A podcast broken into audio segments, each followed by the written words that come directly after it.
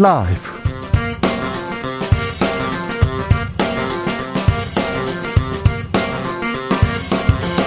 2022년 2월 28일 월요일입니다. 안녕하십니까. 주진우입니다.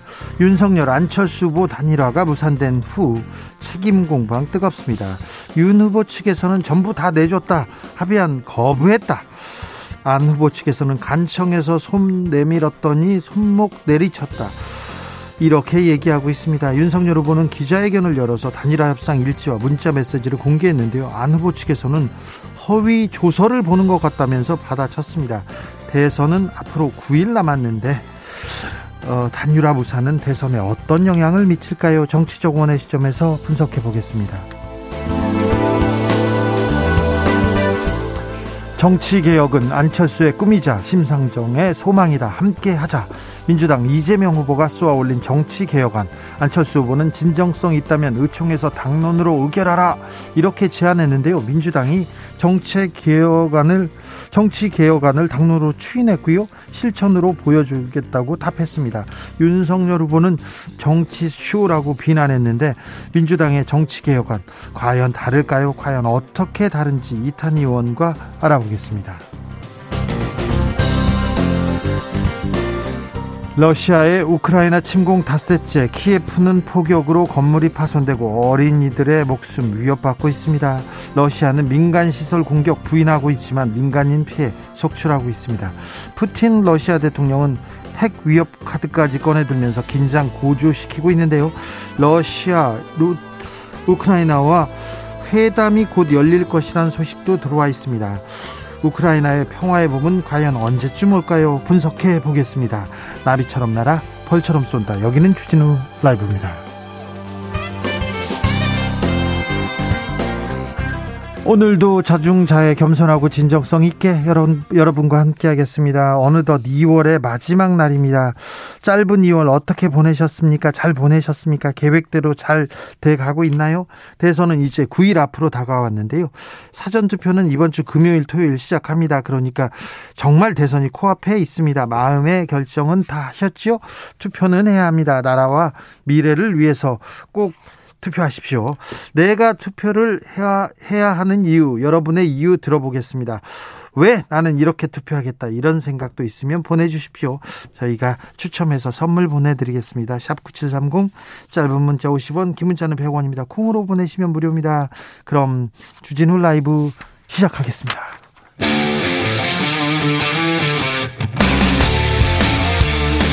탐사보도 외길 인생 20년 주 기자가 제일 싫어하는 것은?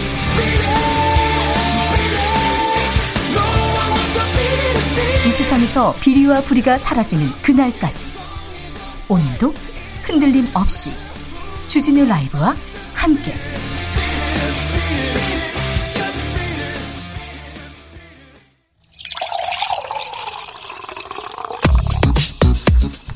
진짜 중요한 뉴스만 쭉 뽑아냈습니다. 줄 라이브가 뽑은 뉴스 주스.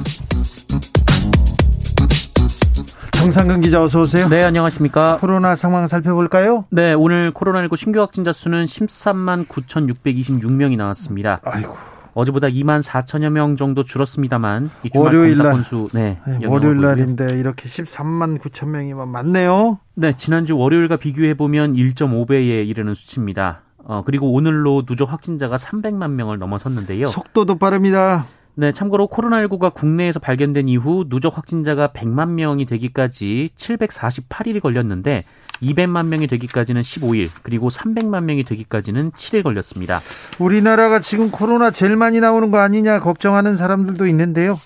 어, 다른 나라는 걱정 그 정점에서 내려가고 있고 저 우리나라는 지금 어, 확진자가 많이 나옵니다. 그런데 우리만 이거 방역 실패한 거 아니냐 이렇게 생각하는 사람들도 있습니다. 한국은 지금 300만 명 넘어섰는데요.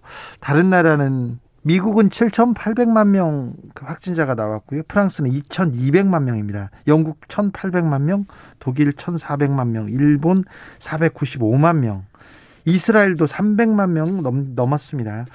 음, 사망자도 미국은 94만 명이고요. 프랑스 13만 명, 영국 16만 명, 독일 12만 명, 일본은 2만 3천 명인데 우리는 지금 8천 명을 넘어섰네요. 음, 프랑스 인구가 6,500만 명 정도 되는데 2,200만 명 지금 확진자가 나왔어요. 영국은 6,000, 6,800만 명 인구 중에 1,800만 명. 우리는 5,100만 명이 넘는 인구인데 지금 300만 명입니다. 어, 빨리 여기서 이게 꽁꽁 조여서 사회적 거리두기 해서 코로나 이제 기울기를 빨리 꺾어야 될 것 같습니다. 정부가 방역 패스 일시 중단하기로 했습니다. 네, 정부는 내일부터 식당, 카페 등 다중이용 시설에서 방역 패스를 일시 중단한다라고 밝혔습니다. 예, 확진자 급증에 따른 보건소 인력난을 해소하기 위한 조치라고 하는데요. 네. 어, 그리고 내일부터 3천여 명의 중앙부처 공무원을 순차적으로 보건소에 파견하는 한편 이 군 인력 천여 명도 이번 주 내에 어, 보건소에 투입하기로 했습니다. 확진자가 너무 많이 나와서 보건소가 지금 너무 큰 하중, 너무 업무가 많습니다. 그래서 지금 정부에서 이렇게 긴급하게 비상 투입하기로 했습니다. 음, 대선 이야기로 넘어가겠습니다. 윤석열 후보가 어제 기자회견을 열었어요. 단일화 협상 결렬됐다고 직접 밝혔어요? 네, 어제 오후 윤석열 후보는 경북 유세 일정을 전격 취소한 뒤 긴급 기자회견을 열고 안철수 국민의당 후보와의 단일화 협상이 결렬됐다라고 밝혔습니다. 어, 그리고 이 과정에 대한 자세한 설명을 곁들였는데요. 어, 이에 따르면 이 자신의 최측근인 장재원 의원과 이 국민의당 이태규 의원이 각 후보의 전권을 위임받아서 어제 새벽까지 협상을 벌였고 안철수 후보 측이 완주 철회를 위한 명분을 더 제공해달라고 요구해서 어, 자택 방문 등을 제안했지만 안철수 후보가 답을 주지 않았다라고 했습니다. 어, 이에 추가 협상을 통해서 윤석열 후보가 공개 회동을 제안하는 기자회견을 열기로 했는데 예, 갑자기 안철수 후보가 결렬 통보를 했다라는 것이 윤석열 후보의 주장입니다. 안철수 후보 쪽에서는 무슨 전권을 받은 사람이 뭐고 이게 무슨 내용인지 모른다 이렇게 얘기하는데 그런데요. 어, 윤석열 후보가 기자회견하면서 협상일지를 이렇게 깐다, 깐다. 협상일지를 이렇게 공개했는데 제목이 좀 놀랍더라고요. 네, 어, 노컷뉴스는 윤석열 후보가 공개한 안철수 후보와의 단일화 협상 과정을 담은 어, 이른바 단일화 협상 일지에 어, 결렬을 미리 대비한 듯한 정황이 있었다라고 보도했습니다. 어, 국민의힘 측이 배포한 협상 과정 자료의 이 초기 파일 제목이 정리해서 못 만나면 깐다라는 거였습니다. 깐다. 어, 노컷뉴스는 안철수 후보와 단일화 사안을 정리해서 만나지 못하면 그동안의 협상 경과 일지를 깐다라는 의미로 해석을 했습니다. 그렇게 보이네요. 어, 하지만 국민의힘은 이 해당 파일은 2017년 작성된 표 양식을 기반으로 했으며 이 문서 작성자가 시간이 촉박해서 해당 파일에 덮어쓰기를 하면서 발생한 우연이자 해프닝이라고 설명했습니다. 아유, 또 뭐 이걸 또 우연이라고 하면 좀 그렇네요. 아무튼 네, 우연이라고 하자고요. 근데 아무튼 깐다. 협상을 해보고 안 되면 일단 깐다. 이런 걸로 좀 생각이 드네요. 안철수 후보와의 단일화가 무산된 것 같습니다. 그랬더니 국민의힘에서 공세, 총공세에 나선 것 같습니다. 네, 국민의힘 핵심 관계자 발로 이 국민의힘이 국민의당에 이 집권 시 인수위 단계부터 이 대등한 자격의 공동 인사권을 부여하는 방안을 제시했다라는 취지의 보도가 이어지고 있습니다. 어, 이것이 양측이 지난 주말 합의한 내용이라는 건데요.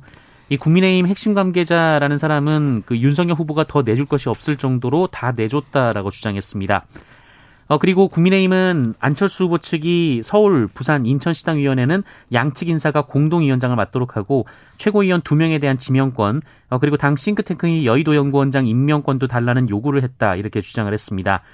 어, 그리고 이 요구도 수용을 했는데 안철수 후보가 이해하기 어려운 이유로 걷어찼다며 이 민주당 이중대 노릇을 선언했다고 이 핵심 관계자가 연합뉴스와의 인터뷰에서 주장했습니다. 국민의당에서는 이게 무슨 소리냐 강하게 반발하고 있습니다. 네, 국민의당은 특히 윤석열 후보가 협상 과정을 공개한 것을 두고 이 책임 회피를 위해서는 어떤 짓도 할 수 있는 신뢰하기 어려운 세력이란 점이 확인됐다라고 주장했고요. 네. 어, 철저한 보완을, 보완을 요청한 것은 윤석열 후보 측이었는데 뜻대로 되지 않자 일방적으로 까발렸다라고 비난을 했습니다. 깐다를 또 까발렸다로 받았습니다. 네, 또 협상 일지는 마치 수사기관의 허위 조서를 보는 느낌이었다라고 주장하기도 했는데요. 허위 조서. 네, 이태규 총괄선대본부장은 공동 정부를 구성하는 데 있어서 인수위 문제, 또 행정부 운영 문제, 정당 간의 문제, 합당 등에 대해 윤석열 후보가 가진 구상을 우리가 들은 것이다라며 이 들은 내용을 안철수 후보께 말씀드린 것이지 합의가 아니다라고 선을 그었습니다. 들은 내용을 가지고 말한 건데 무슨 전권 대리인이었냐, 뭐 전권을 가졌나, 그 여기에 대해서 국민의힘에서는 전혀 동의하지 않고 있어요. 네, 안철수 후보도 윤석열 후보 측의 요청으로 만남을 가졌을 뿐 이 전권 대리인 간의 협상이 아니었다라고 주장했습니다. 어, 이와 함께 윤석열 후보 지지자들이 자신에게 3만여 개가 넘는 문자를 보내고 있다면서 어, 이것이 협상 파트너의 태도인지 의문이라고 주장했습니다. 여기 또 윤핵관 등장 또 논란이 되고 있어요. 네, 윤석열 후보가 전권을 주고 협상케 했다는 장재원 의원을 두고 정치권에서 논란이 이어지고 있습니다. 장재원 의원이 아들 관련 논란에 지난해 선대위 직책을 그만뒀는데 그렇죠 물러났잖아요. 네, 가장 중요한 실무 협상을 직책이 없는 사람이 전권을 도맡았다라는 게 민주당의 비판 요지입니다. 음. 어, 국민의힘 측은 협상이란 건 서로 가장 잘 알고 또 신뢰를 바탕으로 일을 되게 만드는 인사가 담당하는 것이다라고 말했습니다. 민주당은 정치 개혁안을 당론으로 추인했습니다. 네, 민주당은 어제 의원총회를 열고 송영길 대표가 발표한 이른바 다당제 연합정치 관련 법안을 당론으로 채택했습니다. 어, 국회의원 연동형, 권역별 비례대표제, 어, 위성정당 방지, 기초지방선거 3인 이상 중대선거구제 도입 등 이 비례성 강화를 위한 안건들입니다. 네. 또 5년 단임 대통령제를 4년 중임제로 바꾸고 이 대선 결선 투표제 도입을 위한 개헌을 추진하는 내용 담겼다고 합니다. 어, 국, 국무총리 국회 추천대 등도 담겼다고 하는데요. 네. 어, 민주당은 우리 잘못에는 눈 감는 내로남불 정치, 어, 위성 정당으로 선거 개혁을 시종지킨 승자 독식 정치 등 민주당이 먼저 반성한다라고 밝혔습니다. 이 문제에 대해서는 이탄희 의원하고 2부에서 자세히 이야기 나눠보겠습니다. 김종인 전 국민의힘 총괄 선대본부장이 이재명 후보와 손을 잡을 것 같다는 보도가 나오기도 했습니다. 네, 민주당 이재명 후보가 어제 이 김종인 전 총, 어, 총괄 선대위원장에게 이 선대위 공동 국가 비전위원장을 맡아줄 것을 제안했다라고 합니다. 그랬더니요. 네, 이와 관련해서 김종인 위원장이 숙고하는 중이라고 민주당 측 관계자들이 밝히고 있습니다. 김종인 위원장이 민주당에 그리고 이재명 후보의 손을 들어줄까요? 이것도 참 궁금합니다. 국민의힘에서는 대장동 총공세 이어가고 있습니다. 네, 김은혜 국민의힘 공보단장은 오늘 이 정영학 회계사와 남욱 변호사의 녹취록을 공개하면서 이재명 후보가 대장동 몸통이라고 주장했습니다. 해당 녹취는 2013년 4월 이루어진 건데요. 이 정영학 회계사와 남욱 변호사 간 통화 녹취 내용입니다. 네. 어, 이 녹취에는 남욱 변호사가 유동규 전 본부장이 자신에게 이 본인이 시장님을 설득할 수 있다라는 말을 했고 이 포장해서 시장님에게 던져만 주면 된다라는 말을 했다고 주장하는데요. 어, 시장님도 그림까지 그려가면서 천억만 있으면 되잖아라고 말을 했다. 이렇게 남욱 변호사가 주장했습니다. 그런데 남욱, 정영학, 김만배 이런 녹취록 믿을 수 없다고 국민의힘에서 얘기도 했었는데요. 아무튼 녹취록을 기반해서 폭로 이어갔습니다. 선거 자금 얘기까지 나왔어요? 네, 대장동 의혹을 수사하는 검찰이 이 남욱 변호사로부터 어, 유동규 전 성남 도시개발공사 기획본부장이 2014년 3억 6천만 원을 전달했고 어, 이것이 이재명 당시 성남시장 재선 선거 운동에 사용했을 가능성이 있다라는 진술을 확보했다고 어, 오늘 언론이 보도했습니다. 어, 검찰은 지난해 11월쯤 이 대장동 아파트 분양을 담당했던 분양 대행업체 대표가 이 대장동 일당에게 43억 원을 건넨 사실을 파악했는데요. 어, 이 중에 3억 6천만 원이 유동규 씨 쪽으로 흘러갔다는 게 이 남욱 변호사의 진술이라고 합니다. 남욱 변호사가 뭐라고 얘기했습니까? 어, 보도에 따르면 남욱 변호사는 이 돈을 어디에 사용했는지는 알지 못한다라면서도 하지만 시기상으로 이재명 시장의 재선 선거 장업으로 사용했을 것으로 추정한다라고 밝혔다고 합니다. 어, 이에 아. 대해 이재명 후보 측은 허무맹랑한 얘기라고 일축했습니다. 돈을 어디에서 썼는지는 모르는데 시기상 선거 선거 기간이었다 이런 이 얘기네요. 네. 알겠습니다. 네, 지켜보겠습니다. 3부 토건 녹취록이 나왔습니다. 내용이 어이구 내용이 충격적입니다. 네, 오마이뉴스가 이 조남욱 삼부토건 회장의 아들 이 조시현 전 삼부토건 부사장과 지인이 나눈 20여 시간의 대화 녹취록을 입수해서 계속 보도하고 있는데요. 회장의 아들입니다. 아들 얘기입니다. 네, 이 녹취록에 조남욱 회장의 동생 조남원 씨가 비리 관련해서 검찰의 수사를 받았고 어, 검찰에 자신의 범행 사실을 자백했다라는 조시현 전 부사장의 주장이 담겨 있었다고 합니다. 예. 어, 이에 조남욱 회장이 조시현 전 부사장에게 어, 윤석열 당시 서울중앙지검 특수 1부장을 찾아가서 이 작은아버지 좀 봐달라라는 말을 전달할 것을 지시받았다라고 하고요. 어, 이를 조시현 전 부사장이 직접 전했다고 이 녹취록에서 지인에게 말하는 내용이 있었다고 합니다. 그러니까 조시현 부사장이 이 얘기를 지인한테 얘기했다는 내용이 담겼다는 거죠. 그렇습니다. 당시 다만 당시 윤석열 후보는 이번에는 봐줄 수 있는 한계치를 넘어섰다 이런 말을 했다고 하는데요. 하지만 결국 조남원 부회장은 당시 기소되지 않았었습니다. 아, 예. 네. 충격적이네요. 러시아와 우크라이나 회담을 하기로 했다고요? 네, 러시아의 우크라이나 침공이 닷새째인데요. 어, 양국이 오늘 벨라루스에서 회담을 갖기로 합의를 했었습니다. 아, 협상단은 원래 어제 만나기로 했었는데 우크라이나 대표단이 폴란드를 거쳐 이동하느라 시간이 걸렸다고 합니다. 네. 예, 하지만 젤렌스키 우크라이나 대통령은 이번 회담 결과를 통해서 의미 있는 결과가 나오지 않을 것이다라고 밝히기도 했습니다. 알겠습니다. 푸틴 대통령은 핵까지 꺼내서 핵 이야기를 하면서 압박하고 있고요. 문재인 대통령은 우크라이나에 대한 인도적 지원 검토를 지시했습니다. 주스 정상근 기자와 함께했습니다. 감사합니다. 고맙습니다.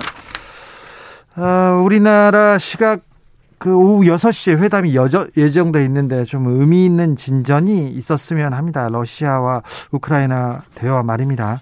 아, 우크라이나 침공 닷새째인데요. 피해 상황 심각한 것 같습니다. 국내 거주하고 있는 우크라이나 우크라이나 사람들이 180명 정도 되는데요. 어, 어제였죠. 러시아 대사관 앞에서 어, 러시아 대사관 앞에서 모여서 한국 도와주세요. 그리고 죽음의 침공을 멈추라고 외치기도 했습니다. 그 현장에 함께한 한국 외대 우크라이나어과 올레나 쉐겔 교수 연결했습니다. 안녕하세요. 네, 안녕하십니까. 네, 어제 그 시위 주최하셨죠, 교수님? 제가 주최한 게 아니라 네. 제가 다만 이제 한국어가 잘 되니까 네. 제가 마치 주최하는 것처럼 보였을지는 모르겠지만 네. 어, 어제 있었던 집회는 어떤 단체가 주최한 게 아니라 네. 그냥 한국에 있는 모든 우크라이나 사람들이 한 마음으로 네. 뭉쳐서 다 함께 준비한 집회였습니다. 네. 한국 예. 한국 사람들도 이렇게 응원하고 지지하는 사람들 많은데요. 네네. 그, 많이 응원을 해 주시더라고요. 근데 저희가 이제 굉장히 고맙게 생각을 하고 있는데, 어제는, 어, 한국에 있는 거의 모든 우크라이나 사람들이 모여서 네. 그 집회에 참여를 했습니다. 네. 그리고 아까, 어, 한국에 거주하는 우크라이나 사람들이 한, 어, 180명 정도라고 말씀을 하셨는데, 네. 어, 한 200여 명 정도 됩니다. 알겠습니다. 200여 명으로 네네. 바꾸겠습니다. 그리고 네.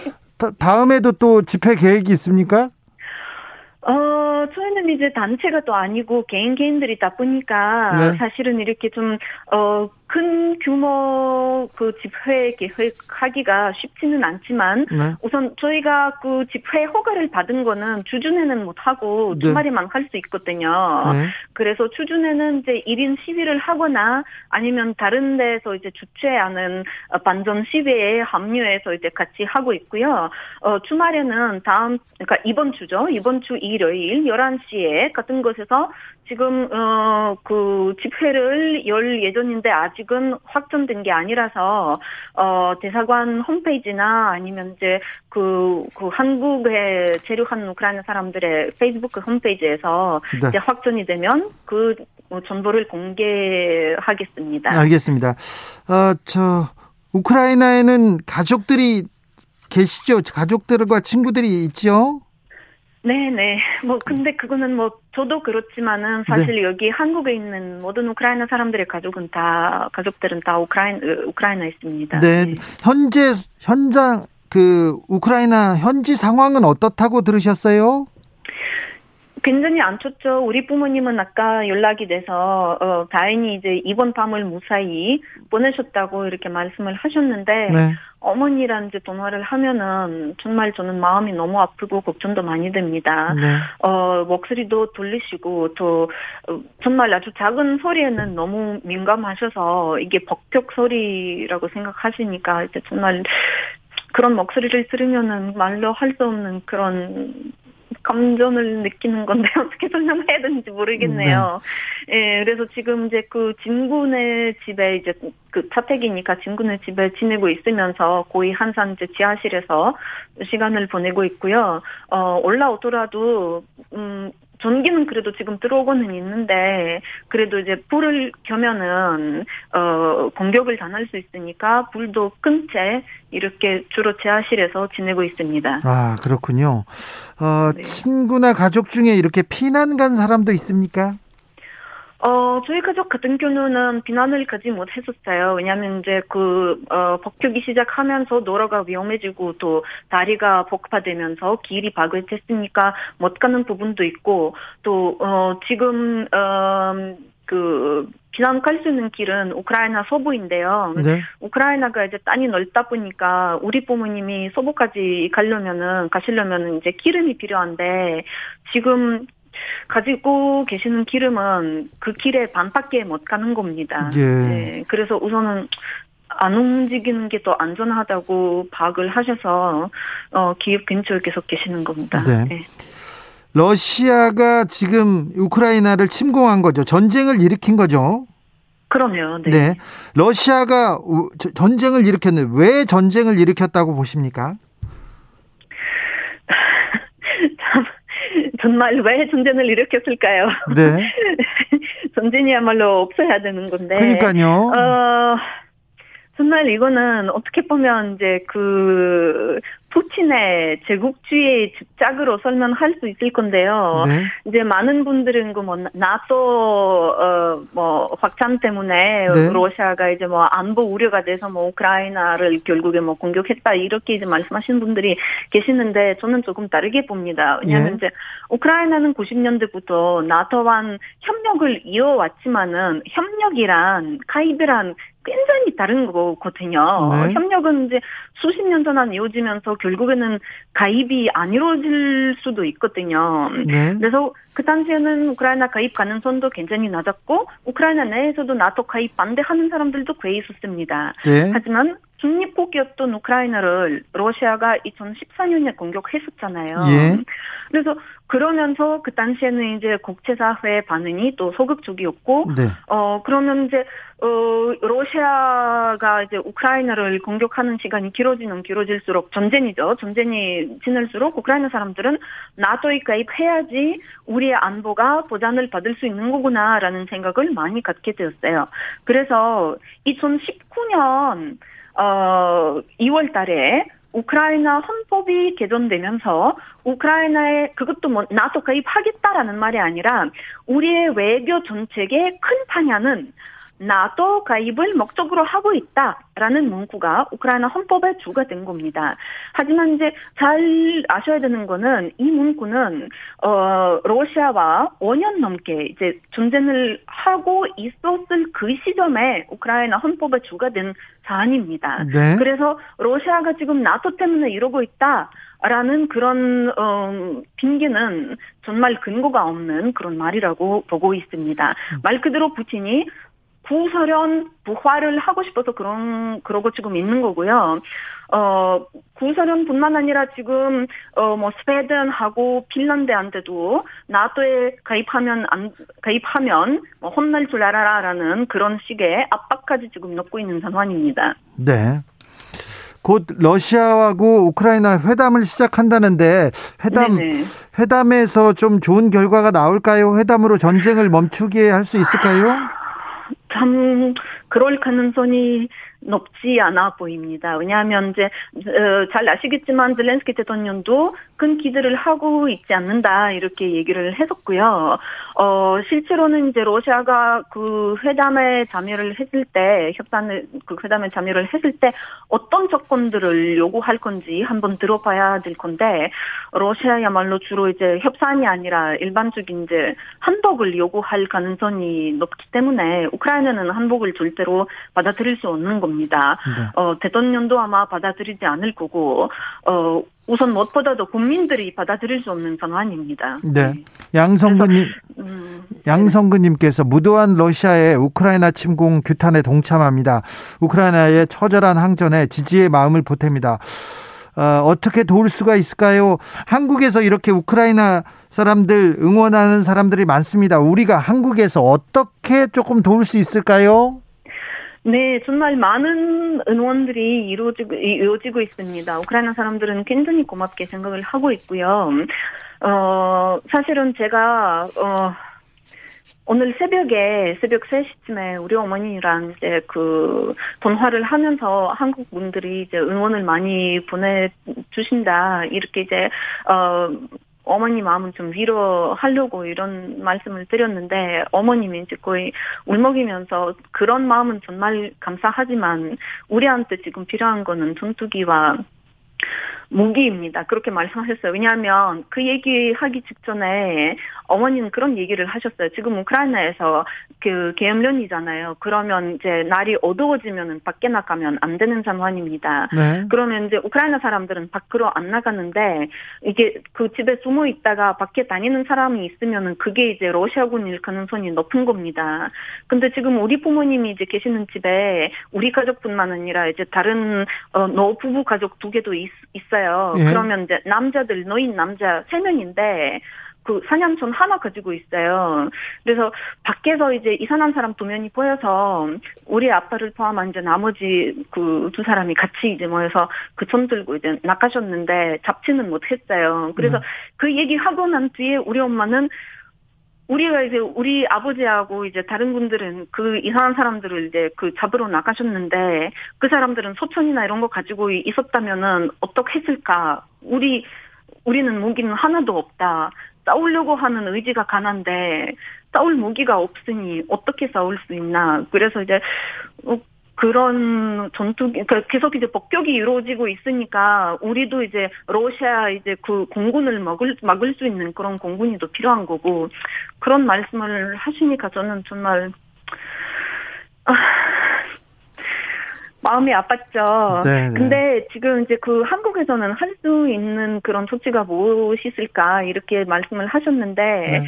어뭐 한국 정부는 어잘 대응 할 거라고 믿고 있습니다. 기대하고 네. 있고요. 근데 지금 오늘 보니까 조금 어 정확하지 않거나 아니면 이제 정말 어 오버 가 들어가는 그런 뉴스들이 군데군데 좀 나오고 있는데요. 어떤 오보가요? 음, 그러니까 예를 들어서 어 그러니까 어제 그 집회 관한 뉴스도 네. 어떤 일부 언론에서 우크라이나와 러시아 공동 집회 같이 했다 이런 식으로 이제 잘못된 보도가 나오고 있습니다. 예, 예. 우크라이나 사람들은 러시아 사람들이랑 절대로 같이 변화 시위를 하지 않아요. 러시아 사람들 자기네들끼리 하고 싶다면은 우리는 말리지 않지만은 우리 입장에서는 그 사람들이랑 같이 한다는 거는 2차 대전 때 나치들이랑 같이 한다는 거랑 똑같은 겁니다. 그래서 어떤 이제 그 시위자들은 러시아 사람인데 우크라이나 사람으로 자기소개를 하는 사람도 있고 근데 그 우리가 어제 집회를 열었는데 거기서는 러시아 사람은 단 한 명도 없었습니다. 네, 알겠어요. 우리는 러시아 사람들랑 같이 안 합니다. 네. 러시아에서 그럼, 러시아에서도 전쟁을 반대하고 우크라이나를 지지하는 사람들은 있죠. 있는데 네. 우선은 지금 어 한국에 있는 우크라이나 공동체보다 러시아 사람들이 훨씬 더 많은데. 많죠. 네. 예, 근데 어제 과연 몇 명이 그 집회에 나왔었을까요? 몇명안 됐었거든요. 그리고 깊이 얘기를 해보면은 이제 그 사람마다 물론 이제 그 반대하는 이유가 다르지만 보면은 이제 자국민들이 피를 흘리는 거를 싫어해서 뭐 반대하는 사람들도 있고 심지어 예. 이 사람들한테 정말 그러니까 그 반 푸틴일지 몰라도 친우크라이나는 아니거든요. 그 알겠습니다. 그 사람들한테 크림반도가 어느 나라의 연토냐 물어보면은 대부분은 답변을 피할 겁니다. 예, 예. 그래서 하여튼 이런 우리나라가 지금 러시아로부터 공격을 받고 있는 상황에서는 우리는 러시아 사람들이랑 함께 할 수가 없습니다. 알겠습니다. 아무튼 우크라이나 대통령도 시민들도 러시아군에 결사항전하는 그러니까 어, 맨 주먹으로 막 대항하는 거 보고 놀랍고 감동적이기도 했습니다. 어, 전 세계가 러시아를 규탄하고 있습니다.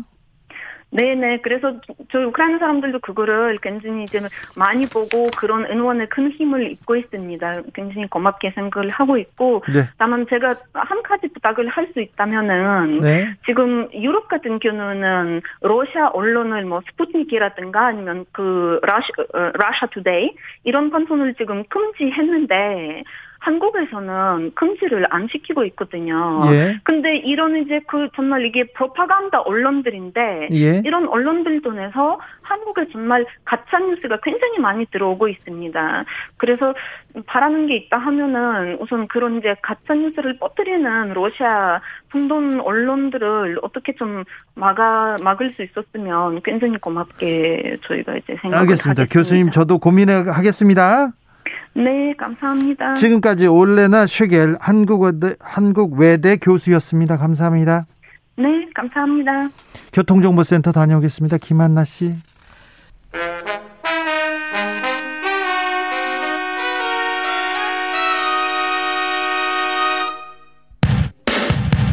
주진우 라이브 돌발 퀴즈. 오늘의 돌발 퀴즈는 객관식으로 준비했습니다. 문제를 잘 듣고 보기와 정답을 정확히 적어 보내주세요. 현지 시각으로 이르면 28일. 이 나라가 우크라이나의 파병에 러시아 편에서 싸울 것으로 예상된다고 미 행정부의 고위정보 관계자가 AP통신에 밝혔습니다. 러시아의 최후방으로 꼽히는 이 나라는 러시아와 합동훈련을 벌이는 등 러시아 침공을 지원해왔는데요. 유럽 동부 폴란드와 러시아의 중간지대에 위치한 나라로 우크라이나와 러시아 협상단 회담이 열리는 곳이기도 한 이 나라는 어디일까요? 보기 드릴게요. 1번 벨기에, 2번 벨라루스. 다시 한번 들려드릴게요. 1번 벨기에, 2번 벨라루스. 샵9730 짧은 문자 50원 긴 문자는 100원입니다. 지금부터 정답 보내주시는 분들 중 추첨을 통해 햄버거 쿠폰 드리겠습니다. 주진우 라이브 돌발 퀴즈 내일 또 만나요.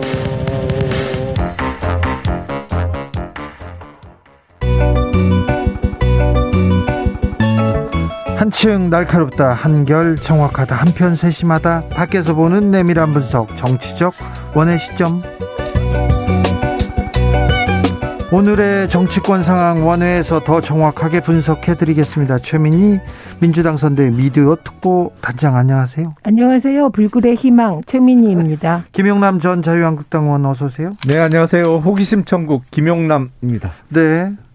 주말 분위기가 어땠습니까? 쫄깃쫄깃하죠. 네. 좀 편해 편하다가 좀 편하지는 않, 않은 아, 것 같습니다, 뭐, 김용남 의원님. 짜릿짜릿하고 뭐 그렇습니다. 네. 그래요? 그러니까 제가 늘 말씀드리는 게 박지원 원내대표께서 늘 이런 말씀을 하셨어요, 저희들에게. 선거하고 골프는 고개 쳐드는 쪽이 진다. 네. 근데 윤석열 후보와 그 주, 주변 윤핵관이 너무 일찍 샴페인을 터트렸다고 생각합니다. 그 김용, 그 결과라고 생각합니다. 그러니까 김용남 의원은 계속해서 겸손해야 된다고 하고 네, 네. 단일화해야 된다. 계속 얘기하고 그리고 또 만약에 단일화가 좌절되더라도 상대편을 예우해야 된다는 얘기를 계속 강조했었는데 그게 그러니까 좀 이번 이번에 제가 확인한 건 김용남 의원이 만약에 실세였다면 결과가 이렇지 않았을 것이고 네. 우리 김용남 의원님은 윤핵관이 아님이 증명됐다. 그런가요? 거기까지는 처음엔 동의. 그런데 두 번째는 아니 결국에 제가 잘못한 거죠. 네. 그렇게 된 거죠. 그러네요. 네. 제가 실세였어야 되는데. 자, 유세 현장 분위기는 어떻는지 잠깐 듣고 올까요? 여러분, 당일 투표만 해서는 이길 수 없습니다. 선거날에 코로나 확진자가 수십만이 나온다고 발표해서 여러분들 당일날 투표 못하게 막을 수 있습니다, 여러분. 그래서 사전투표 반드시 해 주셔야 됩니다. 약간 목이 쉬셨네요. 윤석열 네. 후보의 강원도 동해 유세였습니다. 그 근데 유세에서 윤석열 네. 후보 왜 이렇게 거칩니까? 목소리도 그 언사도 그렇고 좌파 계속 공산주의 낫지 이렇게 계속해서 좀 너무 좀 선을 넘나드는 얘기를 한다 이런 얘기는 나옵니다. 아니 민주당 쪽에서는 듣기 불편할지 모르겠습니다만 그 자리 집회 모인 분들은 머리에 쏙쏙 박히는 쉬운 단어로 어, 개념을 잘 전달하는 거죠. 김용남 의원님 마이크 터지니까 왜 다른 말 하세요? 그분 그렇게 이런 이런 분 아니시잖아요. 아니 원래 대중연설은 이해를 쉽게 이해하기 쉽게 잘 전달해야 돼요. 알겠어요. 뭐 네. 학술적인 얘기를 할 것도 네, 아니고. 우선 사전 투표를 독려하려는 의도는 뭐 민주주의에 있어서 선거가 중요하니까 좋은 네. 의도 같아요. 네. 그런데 사전 투표를 독려하려면 나가서 나를 좀 찍어달라 이렇게 하시면 될 텐데 음모론 음모론을 하시니까 너무 어이가 없었습니다. 선거날 코로나19 확진자가 수십만 명 나와도 대한민국은 투표가 정상적으로 진행됩니다. 그래서 이런 음모론을 쓰시는 건 안 맞고요. 그래서 이게 현장에서 후보들이 이런저런 실수를 하는 이유가 현장의 열기가 너무 뜨거워서 그런데요. 윤석열 후보의 경우는 현장 열기보다는 사전에 누가 써준 것 같은 느낌을 받았는데 이 부분은 전면적으로 좀 재검토해야 하는 상황인 것 같습니다. 그런데 사전 투표는 많이 해주시기 바랍니다. 이번 주 금요일부터죠. 금요일, 토요일 사전 투표 네, 시작됩니다. 네. 지금 하루에 보통 17만 명 정도 확진자가 지금 나오고 있잖아요. 물론 요일에 따라서 조금 주말 효과를 줄어드는 요일도 있고 그렇습니다만 네, 더 늘어날 가능성도 있습니다. 아 그렇죠. 사실은 그리고 내일부터인가 QR 체크도 안 하기로 했잖아요. 네. 근데 이제 9일 남았는데 예를 들어서 이게 정말 두 배, 세 배 더 많이 나오면 지금 코로나 확진된 분들은 3월 9일 날 6시 이후부터 7시 반까지 예. 1시간 동안 투표하기로 했잖아요. 근데 어 오히려 그 줄 간격도 조금 넓혀야 될 것 같고 그게 절차가 그냥 그 앞선 6시 이전에 투표하는 분들보다 시간이 더 소요될 거예요. 네. 그러니까 그런 거를 우리가 한 번도 제대로 경험하지 못해서 왜냐하면 2020년 총선 때는 확진자가 그때만 해도 많지 않았을 때라 이번 투표소에서 혼란이 있지 않을까 뭐 이런 어 준비를 좀 철저히 해야겠죠. 네. 네. 자, 단일화는 이제 끝났습니까? 근데 단일화가 결렬됐다는 기자회견을 후보가 나와서 했습니다. 어찌 보셨는지요, 최민희 의원님? 깜짝 놀랐죠. 후보가 결렬된 단일화에 대해서 후보가 주고받은 문자 메시지까지 공개했을 뿐만 아니라 또 뭐 이런저런 뒷얘기가 너무 많이 나왔어요. 그래서 결렬됐을 때는 깨끗하게 그 협상 과정은 안 나오는 안 나와야 하는데 기본적인 원칙들이 하나도 지켜지지 않아서 진짜 깜짝 놀랐습니다. 그래서 저는 어, 또 하나는 윤핵관이 없다고 했는데 그 윤핵관 중에 가장 윤핵관이 장재원 의원이었구나. 어, 이런 생각을 하게 됐고 그리고 어, 윤핵관은 단일화를 이루어낼 역량이 없는 분들이었구나 이런 생각을 했습니다. DJP 연합이나 2002년 노무현 후보와 정몽준 후보의 단일화에 대해서 우리가 이런저런 말을 합니다만 DJP 연합은 신들의 연합이었고요. 실제로 그 이후에 어, 공동 정부를 했습니다. 그래서 경제 분야와 총리 등은 어, JP가 담당했고 당시 자민련이 했죠. 예, 나머지는 이제 민주당이 하는 방식이었고요. 2002년은 노무현 후보의 어, 정말 맏형님다운 결단으로 정몽준 후보가 요구하는 모든 걸 다 받아서 단일화가 성사됐거든요.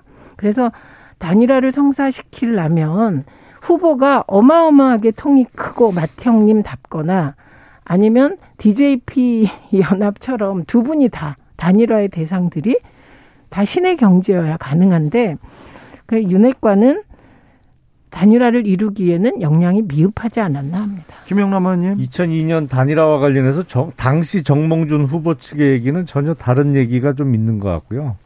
이 이번 선거를 앞두고 단일화에 대한 압박을 안철수 후보가 많이 받았다고 하면서 뭐 문자 많이 온 것까지 보여줬습니다만 안철수 후보 못지않게 압박을 받은 사람이 윤석열 후보예요.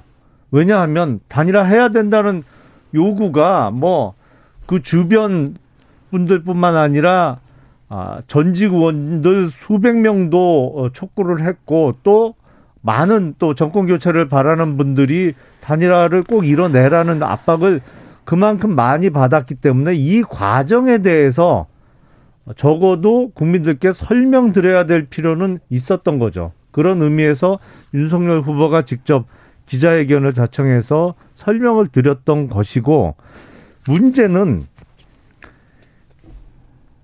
안철수 후보의 그 이후에 그 이야기를 들어보니까 이게 왜 결렬될 수밖에 없었는지가 나왔어요. 어떻게요? 왜요? 지금 장재원 의원이 뭐 윤핵관이라 그게 문제라고 말씀하셨잖아요.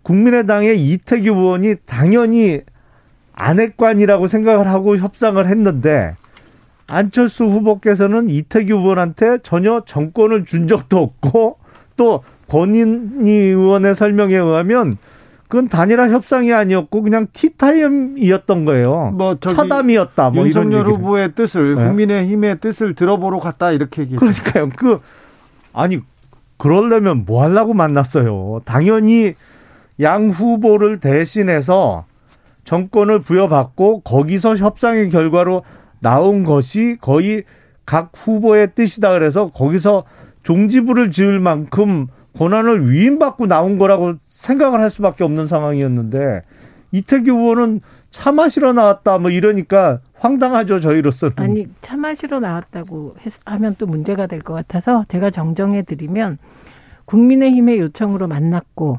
국민의힘이 얘기하는 협상 조건을 들었다. 듣기 위해 나갔다. 이렇게 얘기를 했고요. 그리고 또 하나 포인트 중에 하나는 권은희 의원이 국민... 차담이라고 그랬어요. 차담. 아니 티타임. 그래도 권은희 의원이 나간 게 아니고 이태규 의원이 나갔으니까요. 그리고 또 하나는 국민의힘에서 100% 여론조사 단일화가 협, 협상 의제로 안 올라갔다 그랬는데 이태규 의원은 그건 들어 있었다. 그게 없었다고 하니 당황스럽다. 이렇게 된 거고. 그다음에 안철수 후보 생각은 100% 여론조사 아니면 받을 수 없다는 거였던 것으로 보이고 이 부분은 공개적으로 금요일 토론회에서 몇 번 얘기했기 때문에 사실 안철수 후보로서는 100% 여론조사 단일화 이외의 안은 공개적으로 받기 어려웠던 것으로 보입니다. 근데 윤석열 후보와 국민의힘 입장에서는 단일화가 안 된 이유를 변명하고 싶었을 거예요. 그런데 정치는 상대방과 내가 잘잘못을 가리는 것이 아니라 국민들께 설명드려야 하는 것이기 때문에 책임을 소수 정당인 안철수 후보 당 쪽으로 넘기는 것은 좀 없어 보였습니다. 잠시 속보 들 전해드리겠습니다. 경남 합천에 산불이 발생해서 어. 산림청이 3단계 동원령을 발령했다고 합니다. 경남 합천 주변 분들은 어, 자세한 소식 들어오는 대로 더 전해드리겠습니다만 어, 뉴스에 좀 귀를 기울여 주십시오. 김태도님께서 단일화 반대합니다. 안 해도 선거 이깁니다. 왜 안철수 후보한테 구걸합니까? 얘기했는데 안철수 후보한테 왜 구걸합니까? 이준석 대표가 그간 보여온 행태하고 지금 뭐 같은 생각이신 것 같아요. 지금 김용남 의원께서는 단일화를 단일화를 위해서 계속 노력해야 된다. 정성이라도 들여야 된다. 예. 어떻게라도 예우를 해야 된다. 그래야 파장을 줄일 수 있다. 계속 강조했는데 이런 또 김용남 의원과는 다른 이런 시각이 좀 있었어요. 아니 그렇게 생각하신 분들도 계시죠. 당연히. 그런데 예. 우선 확실한 정권 교체, 어? 정권 교체를 희망하는 많은 국민들의 기대에 부응하기 위해서는 최대한 노력하는 모습을 보여드려야 되고 이 선거 구도를 이기는 선거 운동 방법은 없다고 제가 말씀드린 적이 계속 강조하고 있습니다. 선거 구도가 제일 중요하거든요. 선거 결과에 있어서는 그러기 위해선 무엇보다도 안철수 후보와 손을 잡고 아, 야권 단일 후보를 내는 것이 가장 확실한 승리 방법인 것이죠. 그리고 저는 그게 정권 교체를 희망하는 국민들에 대한 예의라고 생각을 합니다.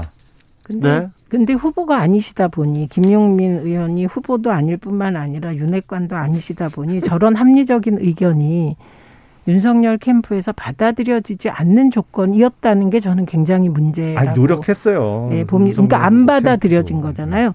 그래서 일단은 객관적으로 보기에도 한 발 떨어져서 보면 어, 저걸 어떻게 안철수 후보가 받을까? 왜냐하면 이준석 대표가 계속해서 단일화 없이 이, 길수 있다는 생각 하에 조롱과 예, 안철수 후보 측에 대한 조롱과 이간책과 여러 가지를 썼거든요. 그래서 어, 저런 상황에서 안철수 후보가 만약에 굴복한다면 경선하지 않고 철수한다면 이제 안철수 후보한테는 철수라는 그 딱지가 더 붙을 테고 도저히 못 받을 것 같았거든요. 한 발 떨어져 보면. 근데 또 된다고 국민의힘 내부에서 얘기하니 어, 어떻게 굴복할 굴복을 시킬 수 있나? 그러니까 음모론까지 돌았던 거 아닙니까? 1053님께서 이런저런 이야기 있겠지만 단일화 안 된 이유는 단일화 안 해도 이길 수 있으니까 안 한 거 아닙니까? 이렇게 얘기하고 2584님 각자 페어플레이 하세요. 단일화 피곤합니다.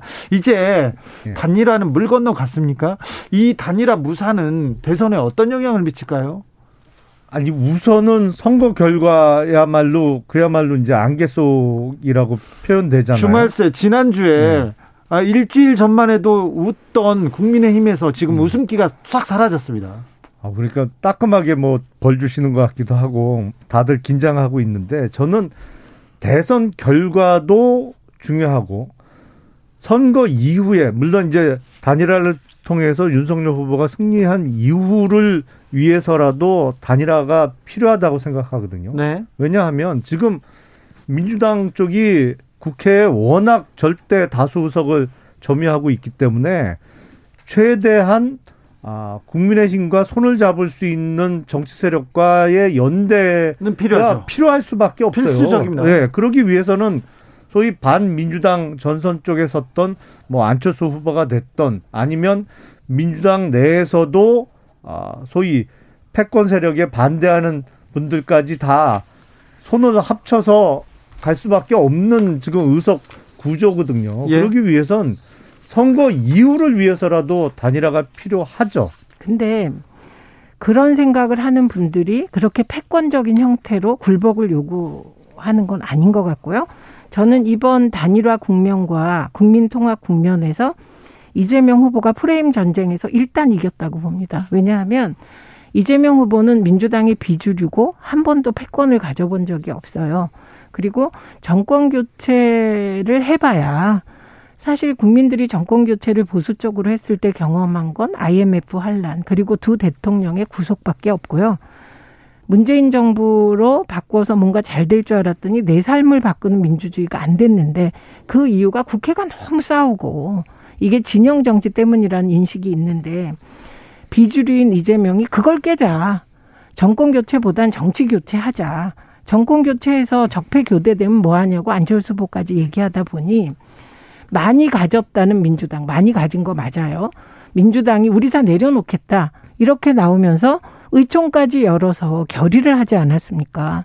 저도 사실 국회에 있으면서 기득권 양당 패권이 작동하는 걸 봤고 한 번쯤은 다당제로 좀 이렇게 협의의 정치를 해봤으면 좋겠다는 생각이 있어서 이번에는 민주당이 국민통합과 내려놓기 이 부분에서 일단은 점수를 땄다고 봅니다. 민주당에서 정치 개혁안을 던졌습니다. 소위 중대선거구제를 통한 다당제로 네. 지금 안철수 후보나 심상정 후보 쪽에 러브콜을 보내고 있는데 이게 좀 시쳇말로 여기에 속아 넘어가면 낚이는 거예요. 낚인다? 아니, 그냥 현실적으로 딱 봐요. 지금 민주당이 사실상 민주당 소속이었다가 이런저런 이유로 무소속으로 나와 있는 분까지 하면 180여석이에요. 예. 그리고 호남뿐만 아니라 웬만한 수도권도 지난 총선에서 압승을 해서 수원 같으면 국회의원 의석 다섯 석이 다 민주당 소속이거든요. 네. 근데 세 명을 뽑는 중대선거구로 바꾼단 말이에요. 그러면 네.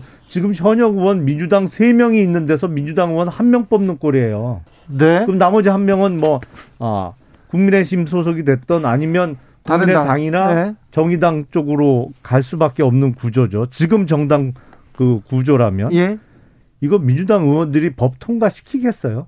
아, 대선 열흘 앞두고 지금 할 수 없이 저 당 대표하고 후보 눈치 봐서 당론으로 결의하는 척 하는 거지.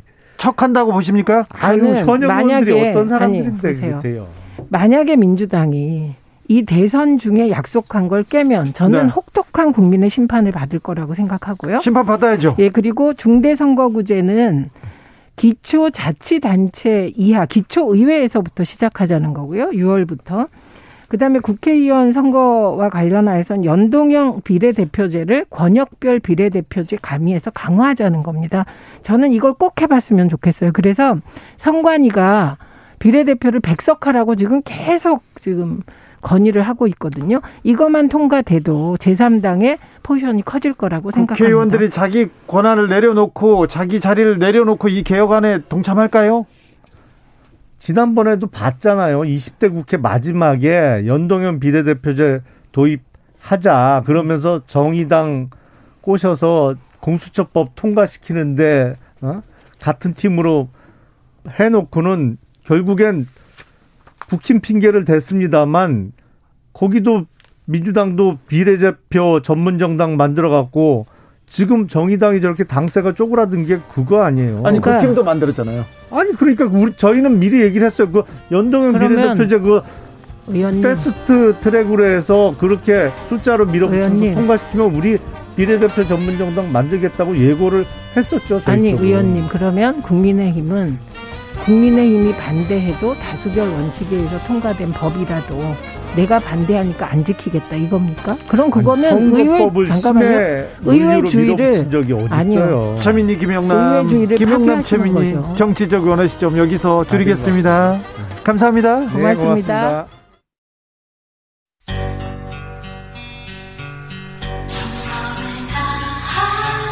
정성을 다하는 국민의 방송 KBS 주진우 라이브 그냥 그렇다고요.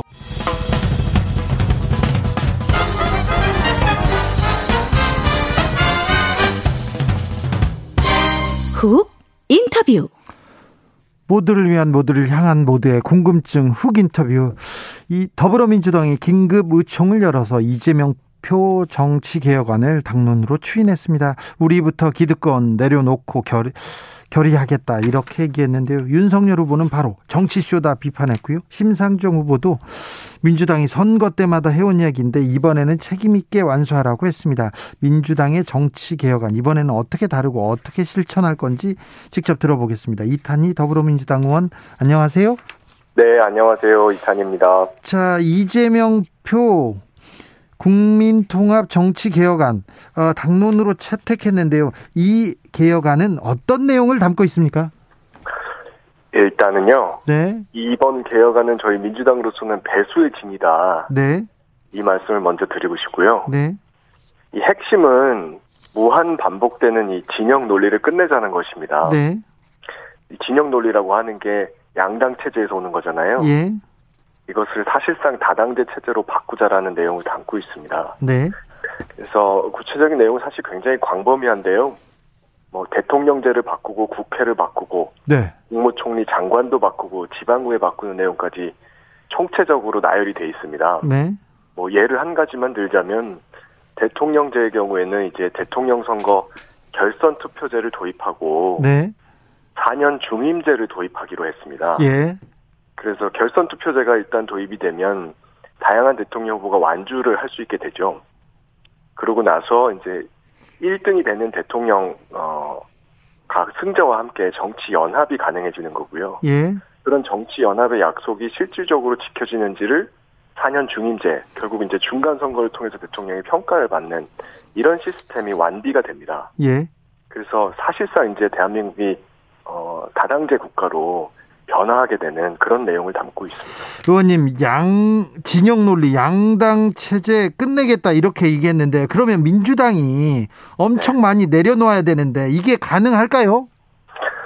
일단 저희가 약속한 내용이 많은 국민들께서 가능하기 않을 거다라고 한 내용을 저희가 약속을 했고요. 예. 이걸 당론 결의까지 이끌어낸 것이 사실은 이재명 후보의 힘이죠.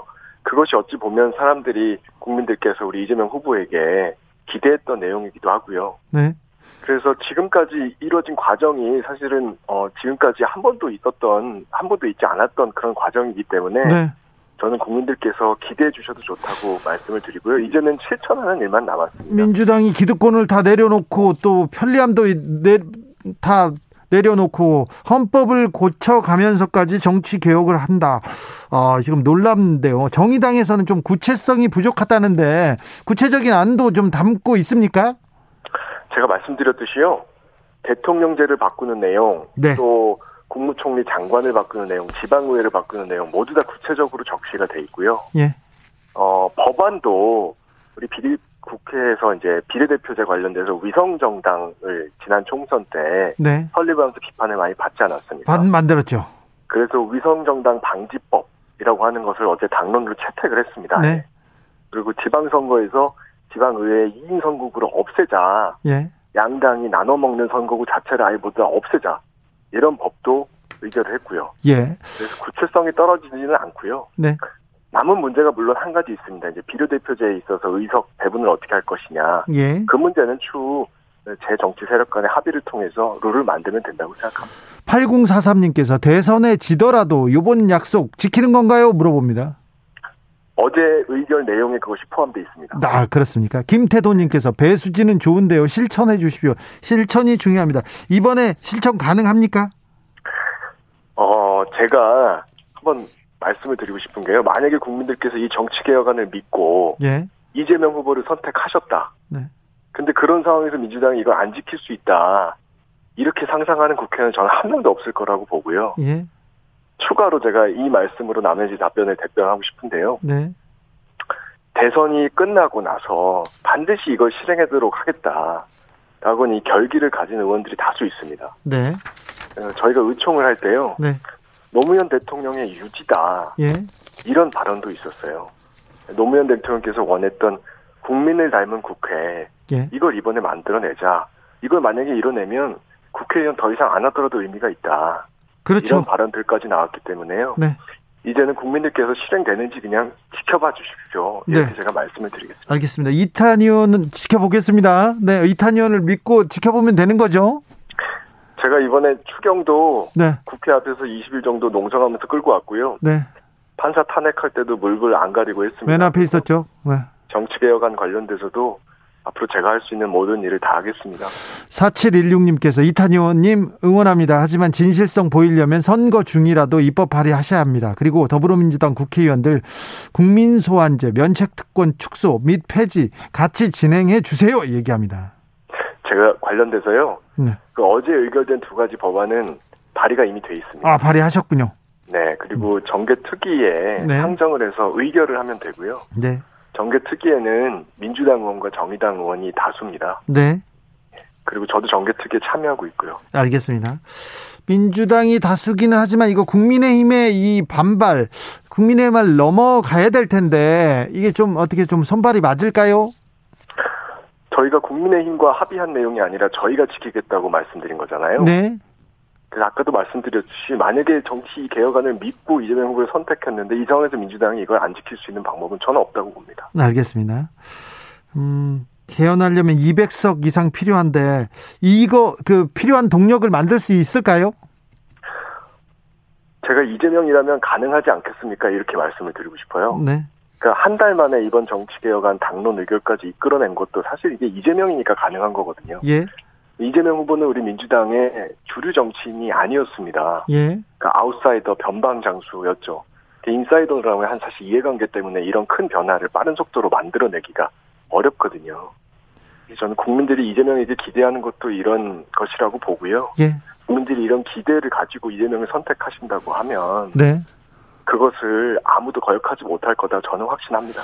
대선이 후보 대통령을 뽑는 자리이기도 하지만 이렇게 정치 개혁 어떤 개혁안을 앞으로 전진시키고 몇 가지 만들어내는 중요한 계기이기도 합니다. 그래서 축제와도 같은데요. 네. 자, 이탄희 의원님은 저 이재명 후보를 위해서 뛰는 거 말고 다른 개혁안 어떤 어디에 이렇게 어떤 공약에 이렇게 지금 매진하고 있습니까? 아, 정치개혁 관련돼서는 사실 제가 드릴 말씀이 그 저는 정치개혁에서 다양성 확보가 가장 중요하다고 오래전부터 생각을 해왔습니다. 네. 그래서 뭐 결선 투표제하고 위성정당 방지 이런 부분들을 사실 작년 12월 달부터 주장을 쭉 해왔고요. 예. 네, 그런 흐름 속에서 이번에 이 정치 개혁안이 당론 채택까지 대결된 거에서 개인적으로 굉장히 뿌듯하게 생각을 합니다. 네. 그 외에 이제 사실 저한테 기대하시는 부분이 사법개혁 관련된 공약이잖아요. 그렇죠.